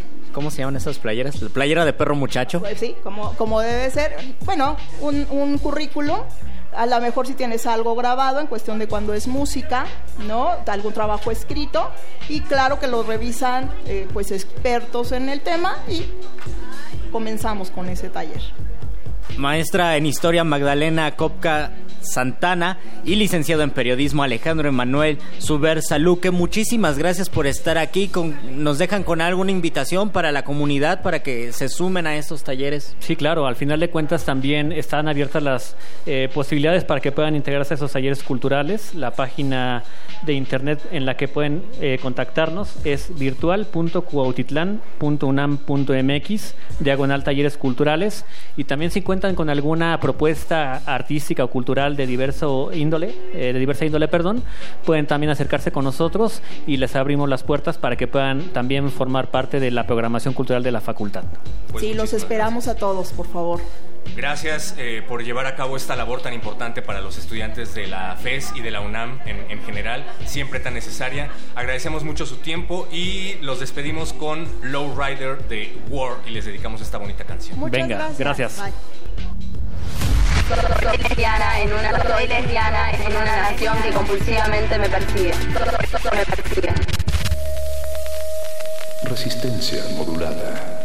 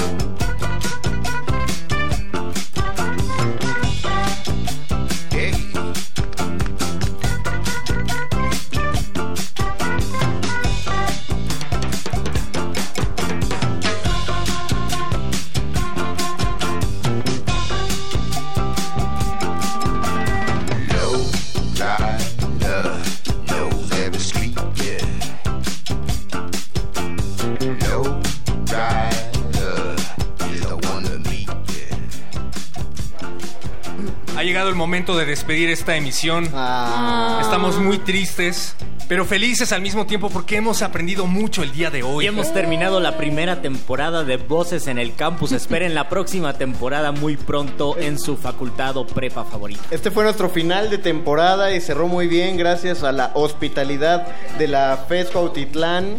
De hecho, Gracias por superó. el queso. Superó a Game of Thrones por mucho. Superó la. No, no hablo. Superó a resistencia modulada. No hablo de la FES, hablo de toda la temporada de Voces en el Campus. Superó lo que habíamos planificado al respecto. Y eso solo se le agradece a la gente que nos acompañó durante esas transmisiones. Son un gran público. No seríamos nada sin ustedes. Recuerden que esto lo van a escuchar en las frecuencias de Radio UNAM el próximo jueves 30 de mayo. 30, de mayo. Algún ridículo que se hizo pasar por mí dijo que era primero de junio, pero no es cierto. Confundiste mayo con febrero. Así perro. es. Es que tú estabas pensando en el podcast que se puede, que se va a poder escuchar desde el primero de junio. En radio.unam.mx eh, van a encontrar el podcast para que escuchen sus voces y queremos mandarles saludos a los que nos mandaron saludos. A ver, perro, léelo. Dice, eh, bueno, no pudimos poner a Longshot, pero se las dedicaron para llegar al final del semestre sin extraordinarios a Ingeniería en Alimentos. Todo un logro. Todo un logro. Llegar Pidieron la chona. Les pero- debemos la chona. Ese sí lo hubiéramos puesto. Sí, hubiera estado bastante bien. ¿Por qué no la pusieron? Porque Hoy no más es una locura. Los poner. invitamos a, a que se asomen acá atrás. También un saludo para los chicos del árbol y jugadoras de Tocho de Bad. Postdata, profesores, ya pásennos. Todavía no, no es tarde para pedirlo. No, no, no. Nunca Oye, es yo- tarde. Han han estado mandando unos saludos que hacen parecer a los profesores como verdaderos tiranos. Yo me la pasé muy bien con sus profes, perdón. Son, son crueles pero justos, como tienen que ser los profesores. Un saludo para el grupo de Bioquímica General 2351 de BQD. DQD, eh, saludos. Muchísimas gracias también al director de la FES Cuautitlán, a todas las autoridades de la FES que nos abrieron las puertas y que nos hicieron sentir como en casa. Gracias. El director y el secretario general estuvieron aquí históricamente. Toda la emisión. Toda la emisión. Y sin quitarse el saco. Así que, como lo prometimos, como lo prometimos, se ganaron dos puntos en la materia que ellos quieran. Y unas subir- agendas. y unas agendas para subir sus calificaciones. Saludos también a los alumnos del taller de teatro. Saludos al taller de teatro. Y pues gracias a todos, nosotros vamos despidiendo esta emisión. Muchas gracias a la gente que estuvo fuera y la gente que estuvo dentro involucrado en este programa. ¿Quiénes son, Muchísimas gracias a Emanuel Silva, a Rubén Piña, a toda la gente de la DEGACO, a la Facultad de Ciencias Políticas y Sociales, al equipo Ah, caray. técnico de DEGACO y al operador de Y a la Radio FES UNAM. Cuautitlán Y a la también. FES- Y a la FES Cuautitlán, no sé por qué, a lo mejor porque Perro salió de ahí. Ah, claro. Pero sí. es que al final tenemos que decir la FES Cuautitlán por abrirnos su corazón y abrirnos sus oídos. A y por Patricia Torres, gracias. Gracias al ingeniero Mario López por traer el pozol y los dulces que hicieron más amena esta Riquísimo emisión. pozol. Gracias, por al- el queso. Gracias al Campus 4 por el queso. y Gracias a quien está inventando alimentos en 3D. Gracias a quien imprimió Ay, los platos. unos Luis tacos Chávez. al pastor, por favor. Gracias, No, no, no. El, el Centro de Enseñanza Agropecuaria fue el que se encargó del queso. Muchísimas Ah, gracias. Gracias, Ana Benito. Buenísimos. Oigan, fue Gracias una a gran temporada y nos quedamos con muchas otras preguntas que espero se resuelvan en la siguiente temporada. Espéralo. Por ejemplo, como ¿qué pasó con las mangas del perro muchacho? El locutor que